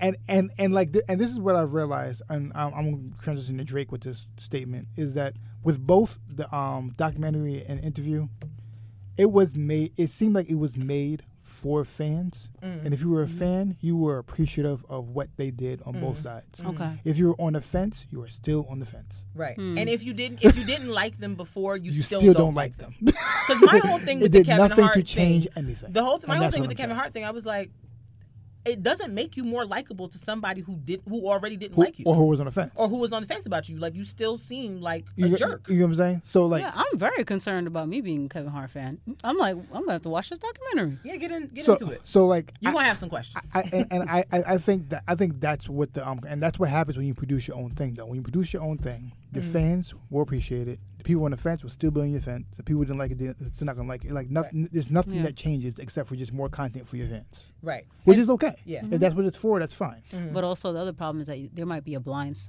like oh, you might have a blind side in there where mm. you're not seeing something. No, no, they're, they're very that blindsided. Is Yeah, just there. Yeah, there's the the blind spot is huge because even in the Kevin Hart thing, where the publicist, even the publicist and one of his friends was like, "Bro, just say this," and he's like, "I'm not gonna do that. I'm not gonna do mm. that." And they're just like, "Just listen to what we are saying because you're going to make it worse." If you if you refuse to just do what we're telling you to do, you're paying us to tell you how to public relations this situation. Do what we tell you, mm-hmm. so that this situation can can can go away smoothly and you can come out on the other side looking better. But he just could not. His blind spot about his need to be right was so large that he couldn't hear it in the moment. And like Mark said before, even when his employees were saying, my like one of the employees was getting married and she was like the place that's doing my wedding is now concerned about hosting my wedding Wow. because, of, Because- your, because because of she- your she- statement She she was a lesbian. she was a lesbian she's getting married to a woman and i guess the oh. place they were doing the wedding is an lgbt friendly Yeah. type of location And they don't want to really mess with her. and they were like because of who hesitant about works with. messing with her because of who she works for. And it was like people around the table were basically saying, "Hey, your actions and your statements are effing up my pockets." Because people now have a, a, a issue with wanting to work with me or talk to me because of my affiliation with you. I'm trying to stay loyal, but you got to do something to Yeah. make me feel like I should keep doing that. And he just could not see it. He could not see it. You know, the fact that he then included this really troubling scene, all these troubling scenes in his documentary, it also reminds me of the R. Kelly interview with Gail. Because I, I remember Well, we'll- watching we'll, that. We'll, we'll get to that. We'll get to that because because we, we have a whole topic on the R. Kelly thing too. Yes. Okay. It's coming up. Sorry. All right. So Put let- a let- pin let- in that. Pin, Wait. stick a pin. Yeah. Um, yeah, it's one forty three. So let me just talk about the Drake thing real quick. So the Drake, yeah, I know yeah, we've been here for a minute. the, the the the Drake interview. it was so like I said, what I what I found out was basically his people kind of produced the whole thing, Mm-hmm. and it, it, like, it was Elliott Wilson, everything, but it was he produ- he produced the whole thing. Yeah. and like how he addressed certain th- certain things was like meh, was very meh. Mm. Um, he like he talked about Pusha T hmm and was saying like, oh, I'll never forgive him because how he talked about forty. I was like, it's a rat beef. Simmer down. Yeah. Four- Forty is um Drake's friend who was sick. I was like, it's, it's a rap Oh, beef. that's what you were still mad about. Yeah. You, you He- mad he- about that? he- Not him like he- outing your child and all that the one whole that you was hiding from the world. but- or Adidon thing and all. He, and he, he Exactly. and he was basically saying like, no, I was just trying to hide him from the, from the from the world, from like from like the. Um, I'll be more mad from the- about that. Yeah. like as a parent. But um, Because all of us was like, "Oh, he got a baby." but like but yeah and then like um also what i what i heard which was interesting was that he feel he feels some kind of way that when they were saying that he was the highest running longest running person on billboard mm-hmm.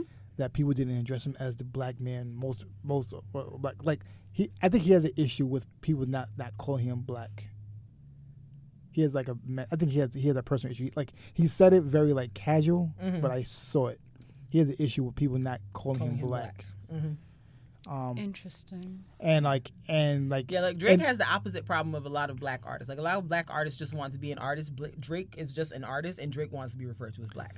and and also Specifically. and even and he even addressed it. He said it doesn't bother me. Like, I kind of embrace it now, but how like he's he's always been be viewed as like the soft person. No, Oh yeah, the light skin, dark skin thing. Well, not even light skin. He's just soft. And him being light skinned doesn't help. no, it doesn't. But it, it's just it's No just him, it's just light him. It's just him being soft and like how he would not he would never be um appreciated in certain circles in terms of rappers. hmm He- Because he's not about that life. Correct. But he but he but he would never be like he would never be categorized as a rapper as everybody else. But he he's just not that. But he he's also started from privilege. Like So he's he's just I look he's just at him really the same way I would look at like Justin Bieber. Like, you know, they make some great Correct. music and stuff, but like you wasn't in them streets. Like Correct. you're not Nas to me. Like Correct. you don't know Yeah, like but, but but but but you you saw from the interview how that really affects him. hmm Yeah. I mean, you should have told your mom to stop doing so well for you. She should have had you in them pissy elevators. Right. And you know, bred Yeah. you up in that way, so you were rough and exterior, and you came out and you had an authentic story to present to all the hood boogers. Like I don't know. I just felt like Drake's whole thing was just it was a very light skin cry for attention, and I just I I don't have the the, not the the not the colorism. Come on now. Have, have you met Kristen? I don't have I don't have the intestinal fortitude I know. to be bothered with light skinned tears. I well, don't care at I, all. I was having a conversation with Don't Kristen, care. and I was like, the light skin dark skin thing is it's like I think I'm somewhere in the middle, so I, I hear both sides. Mm-hmm. Well, you're brown. You're not Yeah. light skinned. Exactly. That's what You're I'm like saying. you're, I jokingly you're tell you, lighter brown, but you're Yeah. brown. I think y'all but but but, but. I've, I've heard both sides, and I think it's it's always been like dark um people who are dark skinned see how um people who are light skinned they get privilege around Absolutely. people from other races a lot of times and treated Mhm. differently. hmm People from light skin most times just want to be accepted by other black people, hmm and so they they get upset about that, and that and so they're arguing two different points. But I will also say there is a lot like it's not as if um, some like a lot of individuals who are fair complexion, light skin, are just hoisted with this privilege that they don't want. I remember growing up and plenty of light skinned men were like, "Oh, you're cute for a dark skinned chick." Like, no, correct. so it's like they, correct. they also No, no, many but- but- use but- and but that- enjoy that privilege. But that but that that plays into it though. yeah, But I'm trying to say it like that. Like so, it's like people hear that, hmm and then like, but then like they try to be a part of certain circles, and black people like, like, like you can't sit with us. But but it, it it's it's such a weird Mm-hmm. dichotomy and everything. absolutely. You but like, but, but the thing is, like, the funny thing is, the only issue I have is like all that stuff comes from like high school, and they just Yeah. and, and then no one just gets over it. right. Yeah, And I think that's my issue with it. It's like all that, like no one, no one's like a grown person is doing that, but it's just a lot. you'd be amazed though. But I don't think that they're doing it as much as they're in high school. I think a lot of times they're just affected affected by what happens in high school. Some people never grow up. And I mean, I, honestly, my, my whole thing with the whole Kevin Hart and the Drake, I'm just like, cry me a river as you dry your tears with your millions. Leave me alone. I don't care. Get out of my I don't have time for this. I don't care. Like, stop all this whining. Like, ugh. And and like like I said, I think they're both just doing a cleanup because they're used to being America's sweetheart and Mm-hmm. they realize the chinks in the armor and they're trying to clean it up. Mm-hmm. They got to do better. I don't want no more of these interviews or documentaries. This And is what you and also it's okay, like you don't have to be the like uh, they feel like like, at this they, age, they feel you're like they, still ha- worrying about everybody liking you. they feel worried about like the perfect image all the time. They're like they're worried Mm-hmm. about what that looks like of not having a perfect image. They don't know how to operate in not that arena. Yeah. Right. they- they- they- that's how they operate in the arena. And of- that's why people take pleasure from exposing you. Is Yeah. because you create this veneer of I'm this perfect America's sweetheart person. Meanwhile, you're behind the scenes doing mad grimy stuff. So it's like that's why with Kevin, it was it was no problem for somebody to expose you um, slapping cheeks with some random in Vegas while your wife is pregnant. That's why Pusha T didn't have no problem exposing that you had a child because Drake, you was out here moving like a single childless man.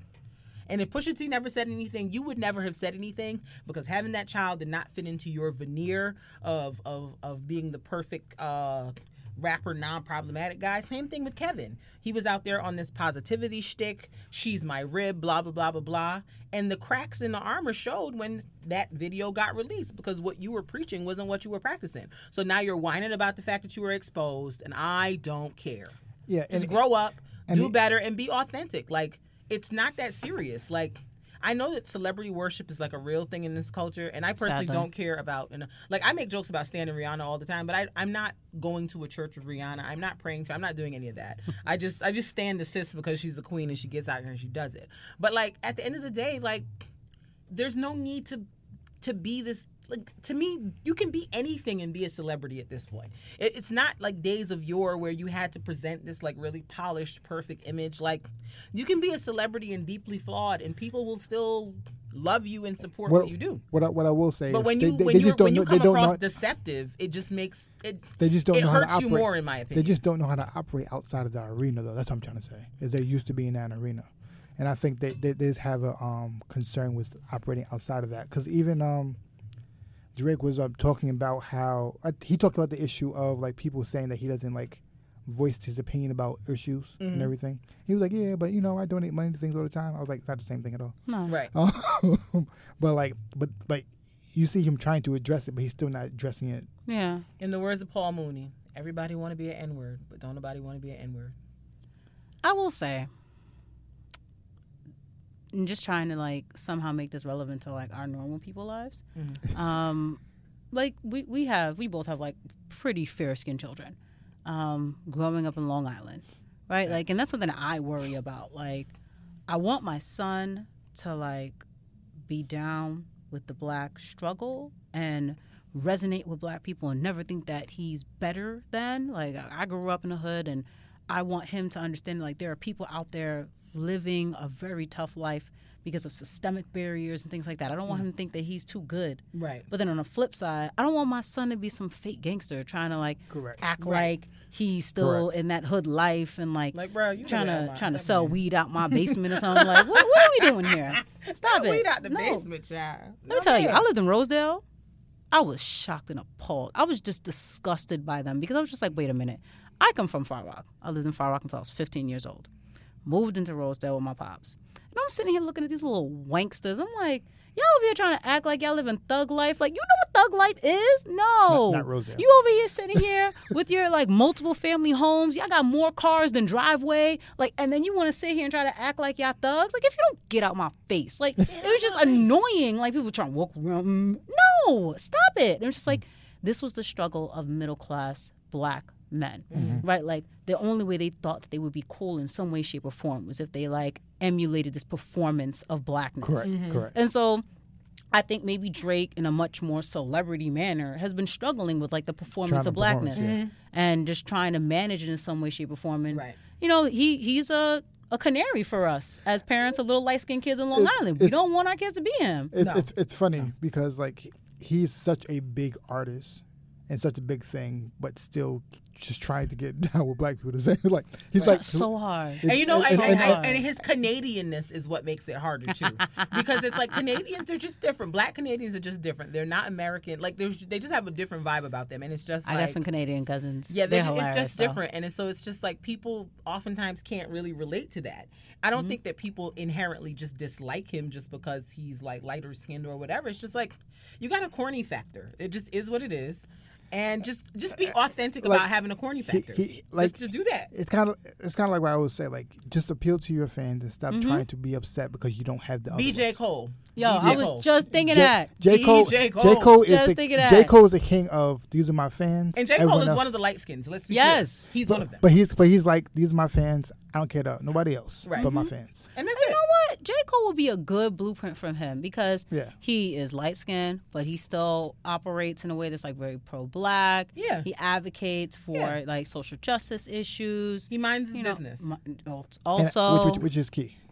Also, He's not No, mixy. But that's a problem, right? For Drake, you can't be all American sweetheart and be all up and like be You're the one that American, everybody You likes. can't, you can't be all American sweetheart and hard. You can do both. and you can't be all-American can't sweetheart and just Canadian. straight up. Yeah. You can't. You- You, you can't. You can't operate. J Cole don't care about being all American sweetheart. Nope. He don't. So you J gotta Cole gives pick. you girls albums and he goes on about his business. Listen. That's it. You can't be Taylor Swift and Jay Z at the same time. Yes. Well, gosh, you and this Jay Z thing. You brought that demon up. Ah. We're moving on to another demon, R. Kelly. Um, Wait, who was the demon in that Taylor illusion? Swift. Taylor Swift. Oh Um, yeah, you don't like her. I do not. So, Surviving R. Kelly Part Two um, premiered this past week. Um, if you saw the first one, um, this second one is just wowzers. It it's a doozy. Um, at this point, anybody that still still believes R. Kelly is innocent just needs to just find something to do because no, no, no. All these people are not lying. All these people are not making this up. All these people are not doing this for financial gain. In the words of Kanan from Power, rest in peace to the homie. Whatever they said he did, he did that ish. He guilty. He guilty as F. he did it. Like I just watching this second thing. Like honestly, watching the part like I, the the part one was more of like a exploration into like the levels of like what he was doing. This part two is sort of like a seeing the effects in a grander way of what he has done in terms of how it has literally destroyed whole entire families. Hmm. It is sad. Do you hear me? Sad. Like you need to stage your house, watch something funny after you watch it because it is sad. It is depressing. Like there are some moments where it's like glimmers of hope, but it's like, yo, like the depravity of it all is just mind-boggling. Like his two brothers, the one that's in jail, he R. Kelly part two. Y'all might need to keep him, keep your eyes on him on the streets because he's on board with a lot of foolishness. The other brother, there's some tenuous stuff there. I, I feel like him and him and Robert might square up one day. Um, but some of the some of the stories um, are just wow. Um, there's two white women on there. I'm gonna warn y'all now that y'all gonna want to fight the minute y'all see them, um, because they're wild, and you know they just speak to how feminism. We got to be careful when us black women talk about feminism, because uh, some of these white women is feminism for them, not for us. Like you know, So I was just thinking, not- I was like, wow, this is a it's not this is not a good um. It's not intersectional. I was like, this is not a good commercial. Make us want to watch it. But when No, you, you- said that, I was like, hmm, my Mhm. interest is piqued. Because I mean, people, people, a, a lot of a lot of women, especially women of color, black ones, Latinos, all that, be like, yeah, feminism. Da, da, da, da. Don't be following behind these white women. Because those two white women right there showed me when they talk about feminism, they talk about feminism for them. They don't care about nobody else but their demographic. So yeah, I mean, we also saw that happening with the election of Donald Trump. Yeah. I mean, with the election of Donald Trump, you have women for Trump, right? But that doesn't make sense. So there's not like a broad demographic. That is a Mm-hmm. very insular section of women who are just like, oh, I'm going to ignore the fact that this man is sexually assaulting people and bragging about it. right. Like I'm Okay. just go ahead. Yeah, it like to see those two white women. Like you would just you just want to fight. Who were they? What did they do? They were people who worked for him. Oh.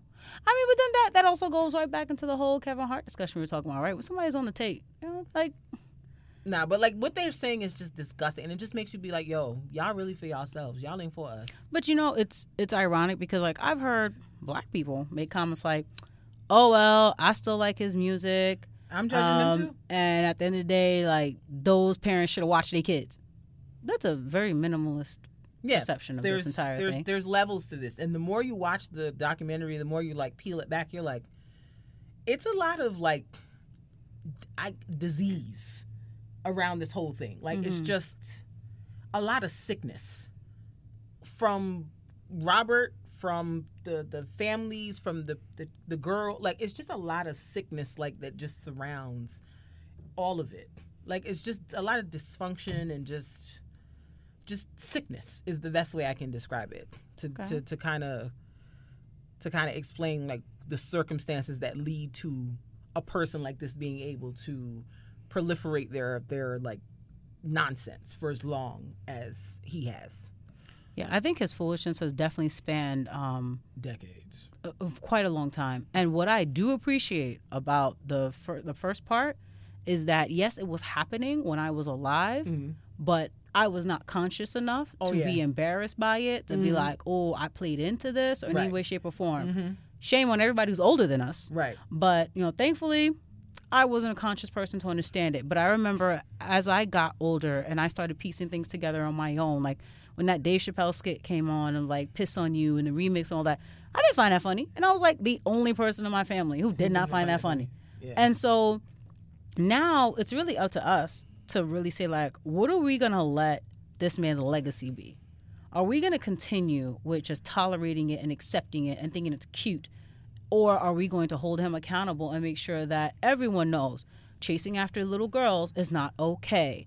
Dating 15, 14 year olds and you're 21, 22 is not okay. And also, domestic violence is not okay. Like Yeah, I, I, I think the um the biggest um concern It's like people try to like um don't understand like how the art played into it because people try to like separate the art from it and everything. mm-hmm. But you have to understand. And I, I was making this conversation, having this comment. I was like, he's only able to do that because he has money.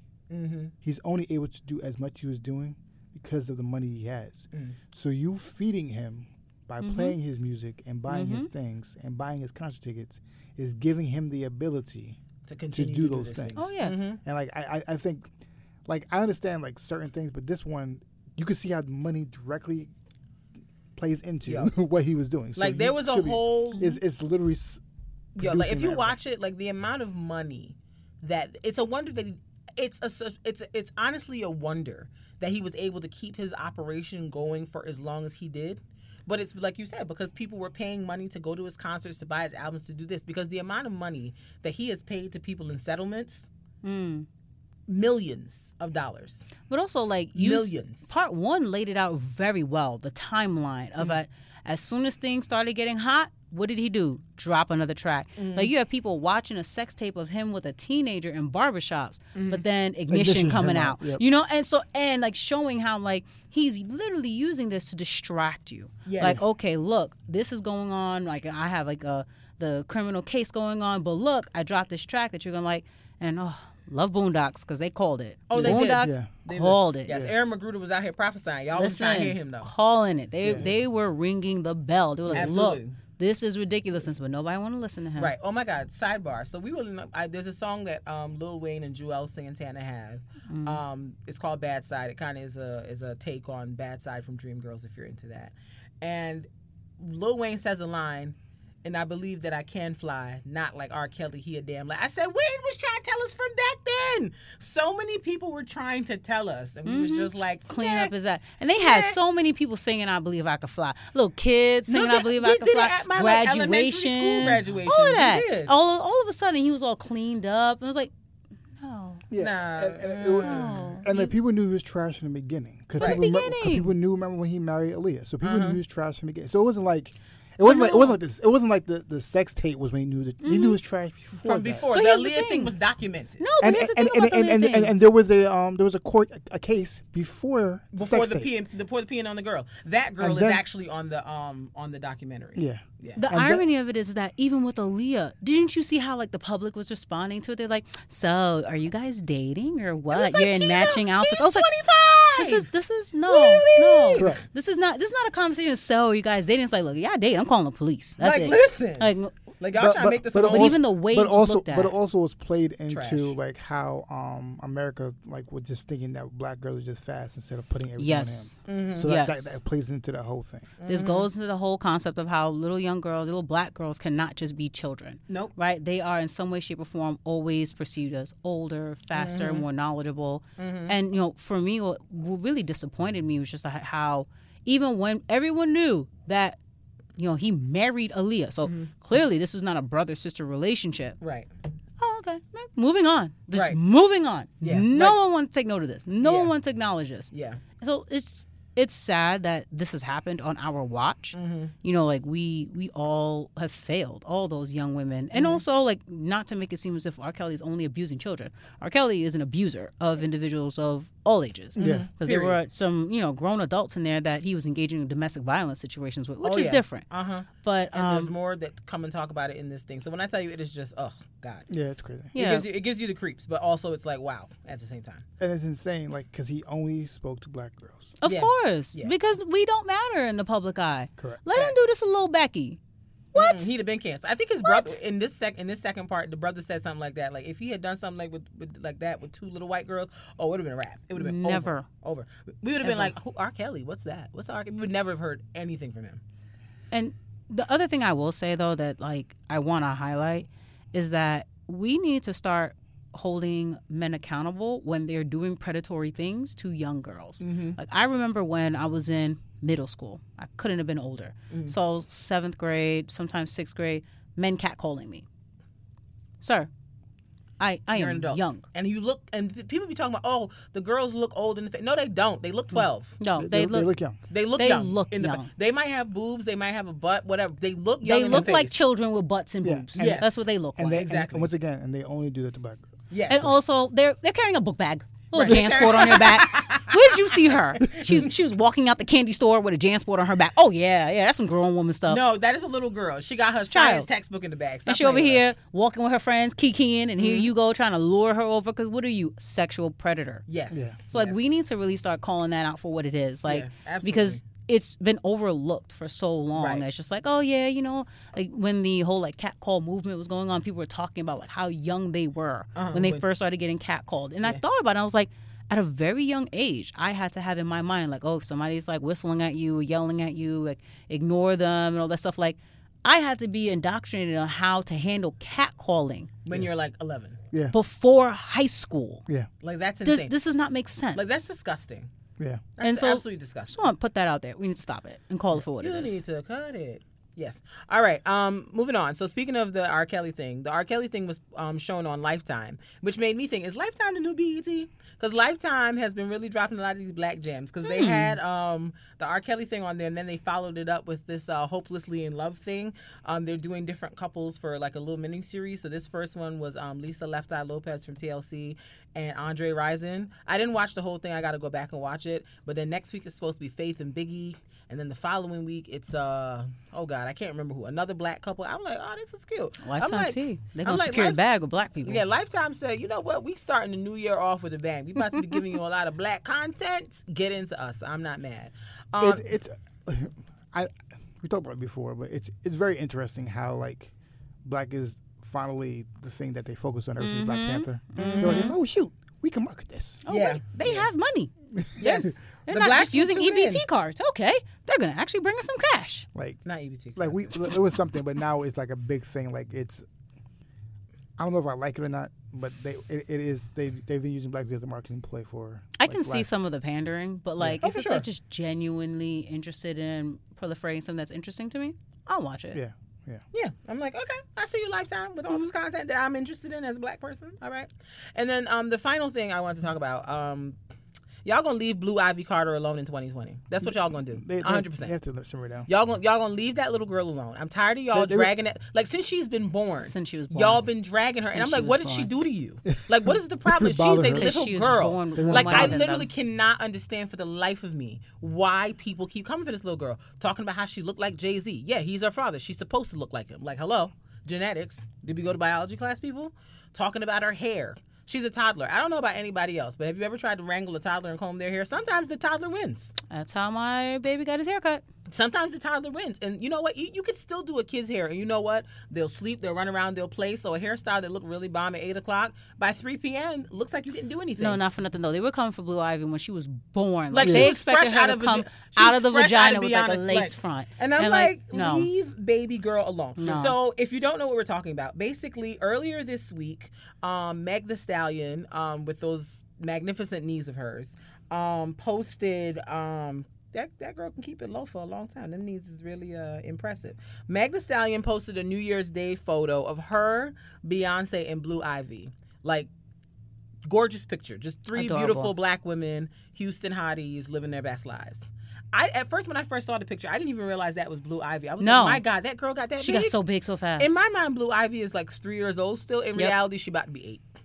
Um, so the picture was posted, and Blue Ivy has her hair um parted down the middle. It looks like she got like a little Like a silk press, or whatever, something? a little press or whatever.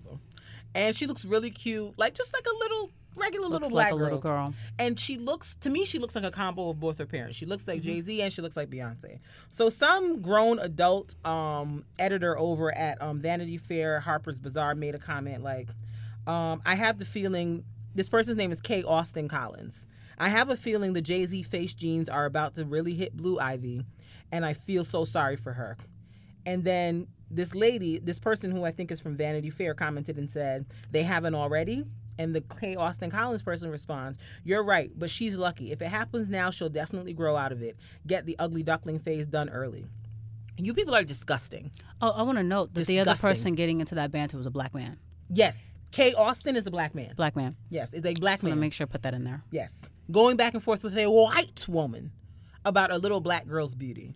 Disgusting, the both of you. But as that adults. also goes right back to what we were talking about earlier, Disgusting. right? About the colorism, about mm-hmm. features, mm-hmm. and you know, light skin is just one of the features. It's mm. usually a more common one, but light skin, light colored eyes, narrow mm-hmm. nose, you know, smaller lips, all those things are things that are praised, right? And if you have some of them as a black person, you're perceived to be more attractive. Blue Right. Ivy.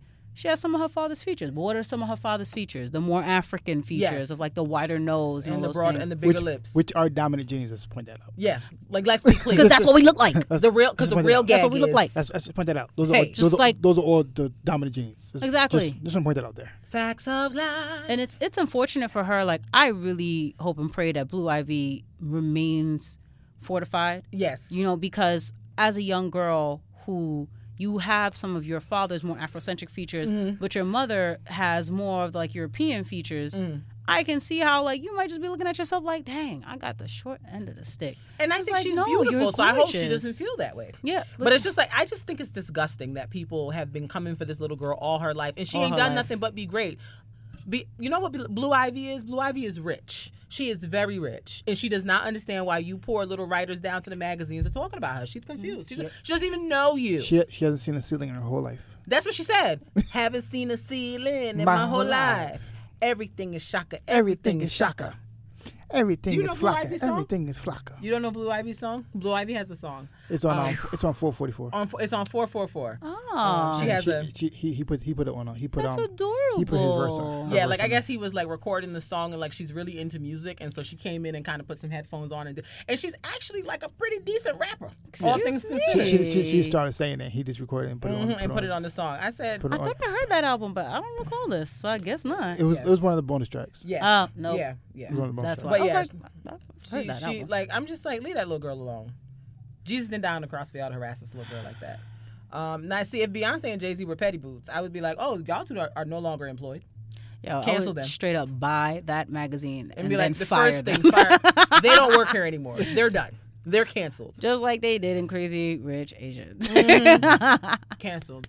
They're done. They don't work here anymore. But you know, I, I also applaud them for like being better, classier parents. Because let me tell you, anybody come from my son in public sphere like that, Which which is it's on site. which is part, And it's not when you see me, it's when I see you. When I that's see you. that's why I want. So they're- they're I- great I, parents. I want to Yes. find some way to make money and no one ever know about me ever. that's fair. I don't fair. I don't like celebrity. Yeah. I don't like it. Because I'm like, people just sitting up here attacking that baby for Yeah. no re- like what did I she don't- to y'all? I don't I don't like They were being. just salty. I wish I hope I wish celebrity and nobody. And I feel like that's Yeah. partially why Beyonce and Jay Z don't even show their other two kids that much. Because Yeah. they're like, we don't want people trying to drag our first kid, our other two kids like that either. Yeah. Because the way they drag Blue Ivy is like, I've seen far less attractive celebrity children than Blue Ivy. I'm just being honest. Not all these kids is cute, but I ain't gonna say it because it's not nice. Um, But you already did. I did, but I didn't say which kid. I just said I've seen some that aren't that cute to me. Not to say that you should drag them, but I'm like Blue Ivy looks perfectly fine to me, so I don't understand why y'all why y'all keep bothering But not for nothing. girl. Like, if you drag Blue Ivy because like she was cross-eyed, like something just universal, that's like, okay, cool. But you're just dragging her because she has Afrocentric features, and Right, you and the- inherently find those Features features, to be unattractive. And you Correct. don't like her father specifically, because I think most of the people don't have a problem with Beyonce. They A, don't like a Jay-Z lot of people don't like Jay Z. reason. So I'm like, but that, but you can say that Jay Z is ugly. He's a 50 year old man. He can take it. Um, but leave that little girl alone. Seriously, stop bothering her. You have to kick Michaela out of the podcast. Why? Now I'm already here. Why are we? Here? I am She, she here. don't like Jay Z. Not no. Oh, I didn't know that. respect his hustle. I respect what he has done. Why didn't we start here, guys? But this is compelling content. I want to know more. and the irony of it is, best friend Dwight, he is a Jay Z chunky What, to the what, point. What is what is your concern with him? Let's go with that first. It's honestly, I don't like how he sounds. I think some of his lyrics are great. Like my boy who put me on to like two, 22 Who's rapper? and stuff like that. It fluctuates. It fluctuates. Give me, give me, Um, give me, so give me my tops that give me- I give- really enjoy right now. like five and give me five in no particular order. Doesn't have to be Five in no particular Order. It doesn't have to be any order. it Um, doesn't be like one through five. Just give me five. Nas, Pac, um, rap, J. Cole. I love Kendrick. Um, Eminem.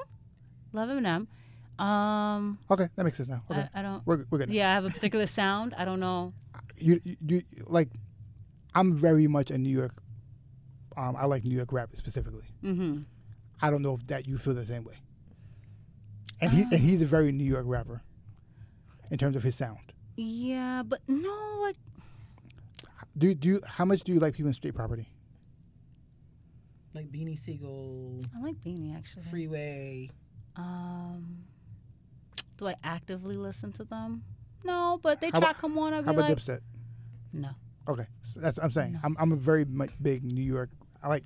I'm I'm very New York biased. You just like yo, you here for New York. I'm very New York Northeast biased with my hip hop. I, I appreciate that. Like when y'all was talking last week about Meek, I was like, yo, they are really going in. I'm Let I'm me tell you. I am Northeast. That was great biased. fun. Yo, the, I don't say a word. I don't say you. a word. I, I realized that um, I, I realized that Kristen views um New York hip hop as like prime hip hop, and everything else is like Mm-hmm. not f- full hip hop, that, Mm-hmm. yeah. not quite hip hop. But like, but yeah, I'm I'm I'm very New York biased. I know I know I am. Like I like good Outkast. you reckon. I love Outkast. I, I like Outkast. Andre 3000. He has to be on my list. yeah. yeah. yeah, no, he is. Love him. Like I said, I, I like J Cole. I like Kendrick, but like, you know what I like um, the most about New York hip hop artists? Hmm. They very the, the Northeast are very good at rapping as if they don't care. And I Hmm, like tell that. me more. So they they're very good at rapping. Like, I'm just gonna throw it out there. And like, they, of course, they really wrote it down. like. Yeah, yeah, but, but they're yeah, very good. yeah. At, like, yeah, like you know how Cam'ron Yeah. Mm-hmm. Cam'ron's kind of like just like I'm just chilling, just rap. I was gonna say these words. I like Fab as a rapper. I don't like him as a person because of his DV yeah, yeah, situation. Yeah, A- a lot- a lot- yeah, But yeah. yeah, But- I, I didn't listen to that last album. But No. but but yeah, like, but but yeah, like I respect him though. He, he has skills. No, but respect his skills. but he's but- trash. He's another yeah. one that went on one of these like apology tours, but didn't really say nothing that could have kept. him. That apology tour did not stop at this station. What you talking about? Okay, focus. but but like I, I think that like I I think I like the New York of just like this very chill like and everything, um, Mm-hmm. which is why I think don't know if I how much I like Eminem that much. I like like lyrically he's Mm-hmm. phenomenal. Exactly. I think I like him for the, I like certain songs phenomenally. Also, there was a time frame when I liked Eminem a lot. Yeah, but More but- recently, he's but fallen but off. even with Eminem, I think I like lyrically, Mm-hmm. but I don't know if I can how many times I can hear his songs Mm. because because I don't know if I like that like ah, ah, ah, Yeah. like, like I like I like very more like yo. like you know what I'm saying, I, I, Yeah, I'm, like- I'm very, I'm very, like I said, I'm very New York and how I. how Yeah, how I, I how feel like. Eminem songs are very like.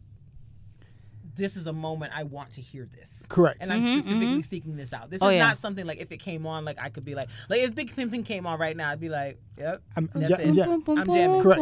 It's like hit like every every Jay Z song. Like for me, like Mm-hmm. th- there's there's moments, Oh, absolutely. and they, and how and how he says it, like it's just mo- like like that. And that that's why I like Jay Z. yeah, but like Mm-hmm. even But like I said, I'm very, I'm very, I know I'm very New York biased. even rappers that I've grown up loving, what I've noticed now is that like as I'm getting older and I'm getting in new situations, I haven't grown with some of my rappers. Like Mm. for example, I like the fact that Jay Z's now he's switching it up, right? He's talking about like buying ridiculous art and things like that, right? Like Further, he's he- not still hustling on the block. I'll be honest, he's he's always talking about that. No, that's another thing. My friend always told me. Dwight was always talking about how like he's always talking about like black excellence and encouraging black people to do like economic, um, just like economic, just frugality and also building wealth and all those things. But like his general content is not about hustling anymore, right? No, like no, right it- now. it's always been that way though. Look, he ain't, he ain't hood booger no more. I don't know how else to describe this, but like I, I'm trying to applaud Jay Z. You're not even letting me. No, no, I understand. One, I think only thing I'm trying to say is Mm-hmm. a lot of times we go. Yeah, we gotta move on. Um, with, J- with, with, with, with Jay Z, um, I don't like his uh, uh, side A tracks. Meaning, Okay. I don't like. Yeah. I don't like the ones that usually become singles. I usually don't Yeah. listen to those. hmm And those are the ones that a lot of people know about, and that's why people come with that idea of like the hustle and everything. Yeah. A lot of his side B tracks are Black Prosperity. Like that. And- Okay, and- I like that. and, and ever since Reasonable Doubt, it's been that way, and that's what I'm saying. Mm, good to know. So like that, that's why I said like he's always been about that. He is. I know he's a Jay. I I tried to keep it to myself. I made it almost through the entire podcast, But but and it just so happened he looked at me, and then I was just like, mm. and he picked up on it. but but but, but I, I I can lie. but but I, I I think like he he's always been that way. It's, it's just look, it's but like With that, I, I, applaud him. I think he's dope. I think I don't think that you can in any way, shape, or form talk about the best hip hop artists and individuals who have in some way, shape, or form affected hip hop and not talk about Jay Z. yeah, if you say you don't like it can't. because of the voice, it, It's the voice. It's just not for you. It's, Yeah, it's like just not for yeah, me. there are some But I'm not gonna front like on him and be like, oh, you know, If he's for you, trash. Like he's just not for me. It's not something I like to hear. Like honestly, it's like it's like me. I don't like Drake. I think I don't like Drake's voice. I, I don't. I don't know if I like Drake's Drake is Drake is good in the club sometimes. I don't but in the club. like I, I would not go out and spend my money on Drake in any way, shape, or form. yeah. Uh, the Watch but- the Throne but- but- album but was I- my one Jay Z album. I like that album. What's good? I like that one a lot. I don't But- know why but he I, made it. But I but I I I like like I said I fully respect like Drake's hustle. I think I like Yeah, once songs. again, like I fully respect his hustle. But I don't know if I can Great. Get, I, I, it's hard for me. and, Like people think I'm always trying to play. Like I, I just it's hard for me to get into him. It's just not not my, not not my cup of tea. Yeah. Not my cup of tea. But like an example of an artist who I expected him to grow more It's two hours twenty minutes. We gotta get out of here. We do. But go on, Michaela. was Nas. Finish your point. Okay. His his last album, there were certain tracks I was just like, yo Nas, I'm always here for like that QB vibe. Are you talking about his last album? Which one? No, oh my gosh, not the Kanye thing. I don't even re- recognize that You as an talking about album. the Lost album? Lost No. tapes. No, not- Life is good. Oh, okay, that one. I think Yeah. Lost tapes was good too. Oh, I gotta listen to that then. Yeah, But life, like, life is good too. Life is good. Like there were some tracks in there. I was like, oh, this is dope. Yeah. And then other tracks, I'm like, Nas, we we really doing this still? Nas. Baby, what is you I know. I know One- you look like you're 17. One but, last thing.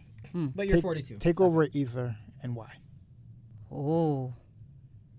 Hey, we got- we got to get out of here. I'm trying to like play it in my head now. Um, honestly, Ether always hits harder for me. Why? I have a Nas bias. I have no problem Oh, okay. acknowledging that. I love Nas. I love him. But um, also Because I because I, I have a reason. I, I know why Ether came either out the on top. lyrics just like just I know hit why, me different. I know why Ether came out on top. Why? Ether came out on top. Number one, no one expected Nas like that, so shock That's factor fair. plays into a lot of That's it. fair. He was Also, quiet he for was a doing bit. a lot of pers like he was in Correct. depth. Right, and now Personal here attacks. And- and- goofy, and- and, down to Yeah. the socks, like and that's what I'm trying to say. Like it, it was, it was a. bi- I think Positive what- realness. What, played into a lot of it was the shock factor because no one expected that from Nas. Fair. Um, number two, it was very aggressive. Very. And then like the way he was like you Tabo ho. Like he was really Yeah. going like he was very He was like, selective Nasir. It- it was- and he like dissected Jay-Z. Correct. He really went in. It wasn't like superfluous. And you know what? Nas didn't make that track to be a track that was like, oh, this is supposed to go on the radio. This was a diss track. I'm coming for you. That's I- I it. thi- I think and you ta- felt that. And and I, I, I agree with you. So, I think, yeah. I think Takeover's a better song though. As a- Possibly. as a song. It's it's probably it'll probably be a better hit like play on the radio. Like no, you know, it's just like a better song, like composition wise. it is funny because now what I'm hearing in my head is "Come on, ROC." like it's like playing in my head now. yeah. Can't say it. I'm gonna. You know what? I'm gonna listen to both of them and then I'm Yeah. gonna talk to you offline. It, it, it's it's a better song, but um, I, I, I agree with that because like I, I I think he went. I think people went over shock. It- It's like um, Queens doesn't agree. it's, it's like it's like I know, of course not, Queens doesn't agree. of course not. What you mean? Queens doesn't agree that Takeover was a better song. Oh no, Queens doesn't agree. Queens all day. It's it's, it's like it's, gang. it's like um it's like with Drake. Wait, and Drake you, Drake you part Drake, of us now, man. Drake He and was born and raised in Far Rock. okay Drake. Five years. Disloyal. I think See him? I think You hate to see it. I think You hate Drake to see. Drake won that whole Meek thing Absolutely. very strongly. Number one, shock factor again because no one expects it Back to Drake. back. Number two, and number I two, knew all the words to that at one point. and, and, num- and number two, I think I still. I think like the back to back made it a big thing. Number three, he made it a club record. Mm-hmm. I was very impressed by that. Yeah, he had people He at Very OVO impressive. Fest, got the drink, It was, and it me was, going it was, back, and it the was- audience it was, is singing the it whole was, thing. It was, Mind gra- boggling. it was Grammy nominated. yes. So That's very impressive. I, I think that's like the only Grammy nominated beef Different. track. Like, mm-hmm. it's not the best diss record, but it's a great. no. but, But you know, and that always also goes right back to Drake and his amazing ability to turn anything into a hit. correct. And that's what I said. Like I, I appreciate that. Like, Respect it. yeah, like I, I- I think it, respect, respect. I think um, shock factor plays into a lot of things though. Word. Can play into like a lot of things. Yeah. Absolutely. Word. All right, we look like we are at what two 226. Let me We just got to this- we let me we just Like the T-tips. long. Oh yeah, T tips. T T-tips. So T tips. I T-tip. just want to go over one thing. Um, I found it. Found it. Um, create data packed infographics. Um, when you are promoting Uh huh. um your business and everything. I'm gonna be DJ MA right now. What's the info? What's the infographic? no, What's the, what's the infographic? Infographic. I'm sorry that that's not what he said. you are incoherent right now.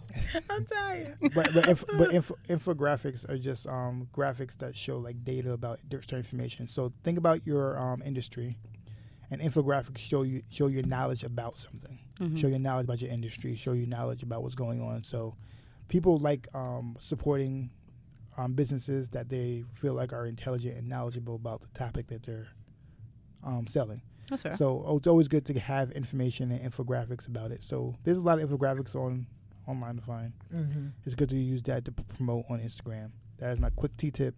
We about to get out of here. Woof. If you have, yeah. um, Go return you- to my once- child that I Once referenced again, if you want um help with marketing, um, email us at contact at theblm.com or Word. visit us at theblm.com. Mm-hmm. We have to get out of here. Yes, we do. We do. This is a long podcast. All Yes. right. Um, thank you so much, Michaela, for coming. Of course, I made it. Yes. Thank you so much for coming. Woo! And yes, we are trying going. to get Michaela in the building for a minute, so I'm glad Yeah. she's here. so Yeah, we're awesome. going to get out of here. Yes. Um, thank you so much for everybody listening Yes. on the way back from work, all that stuff and everything. Word. And we'll catch you later. So guess what? We bid you.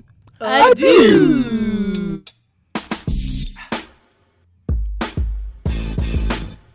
Uh huh. Uh huh. Yeah, boy. Yeah, yeah. It's the All Love, No Fear podcast. Hey. It's hey. the All Love, No Fear podcast. Hey. Check Hey. us out. It's the All Love, Oh No Fear podcast. Podcast. Uh huh. Uh huh. All Love, Oh No Fear podcast. Hey.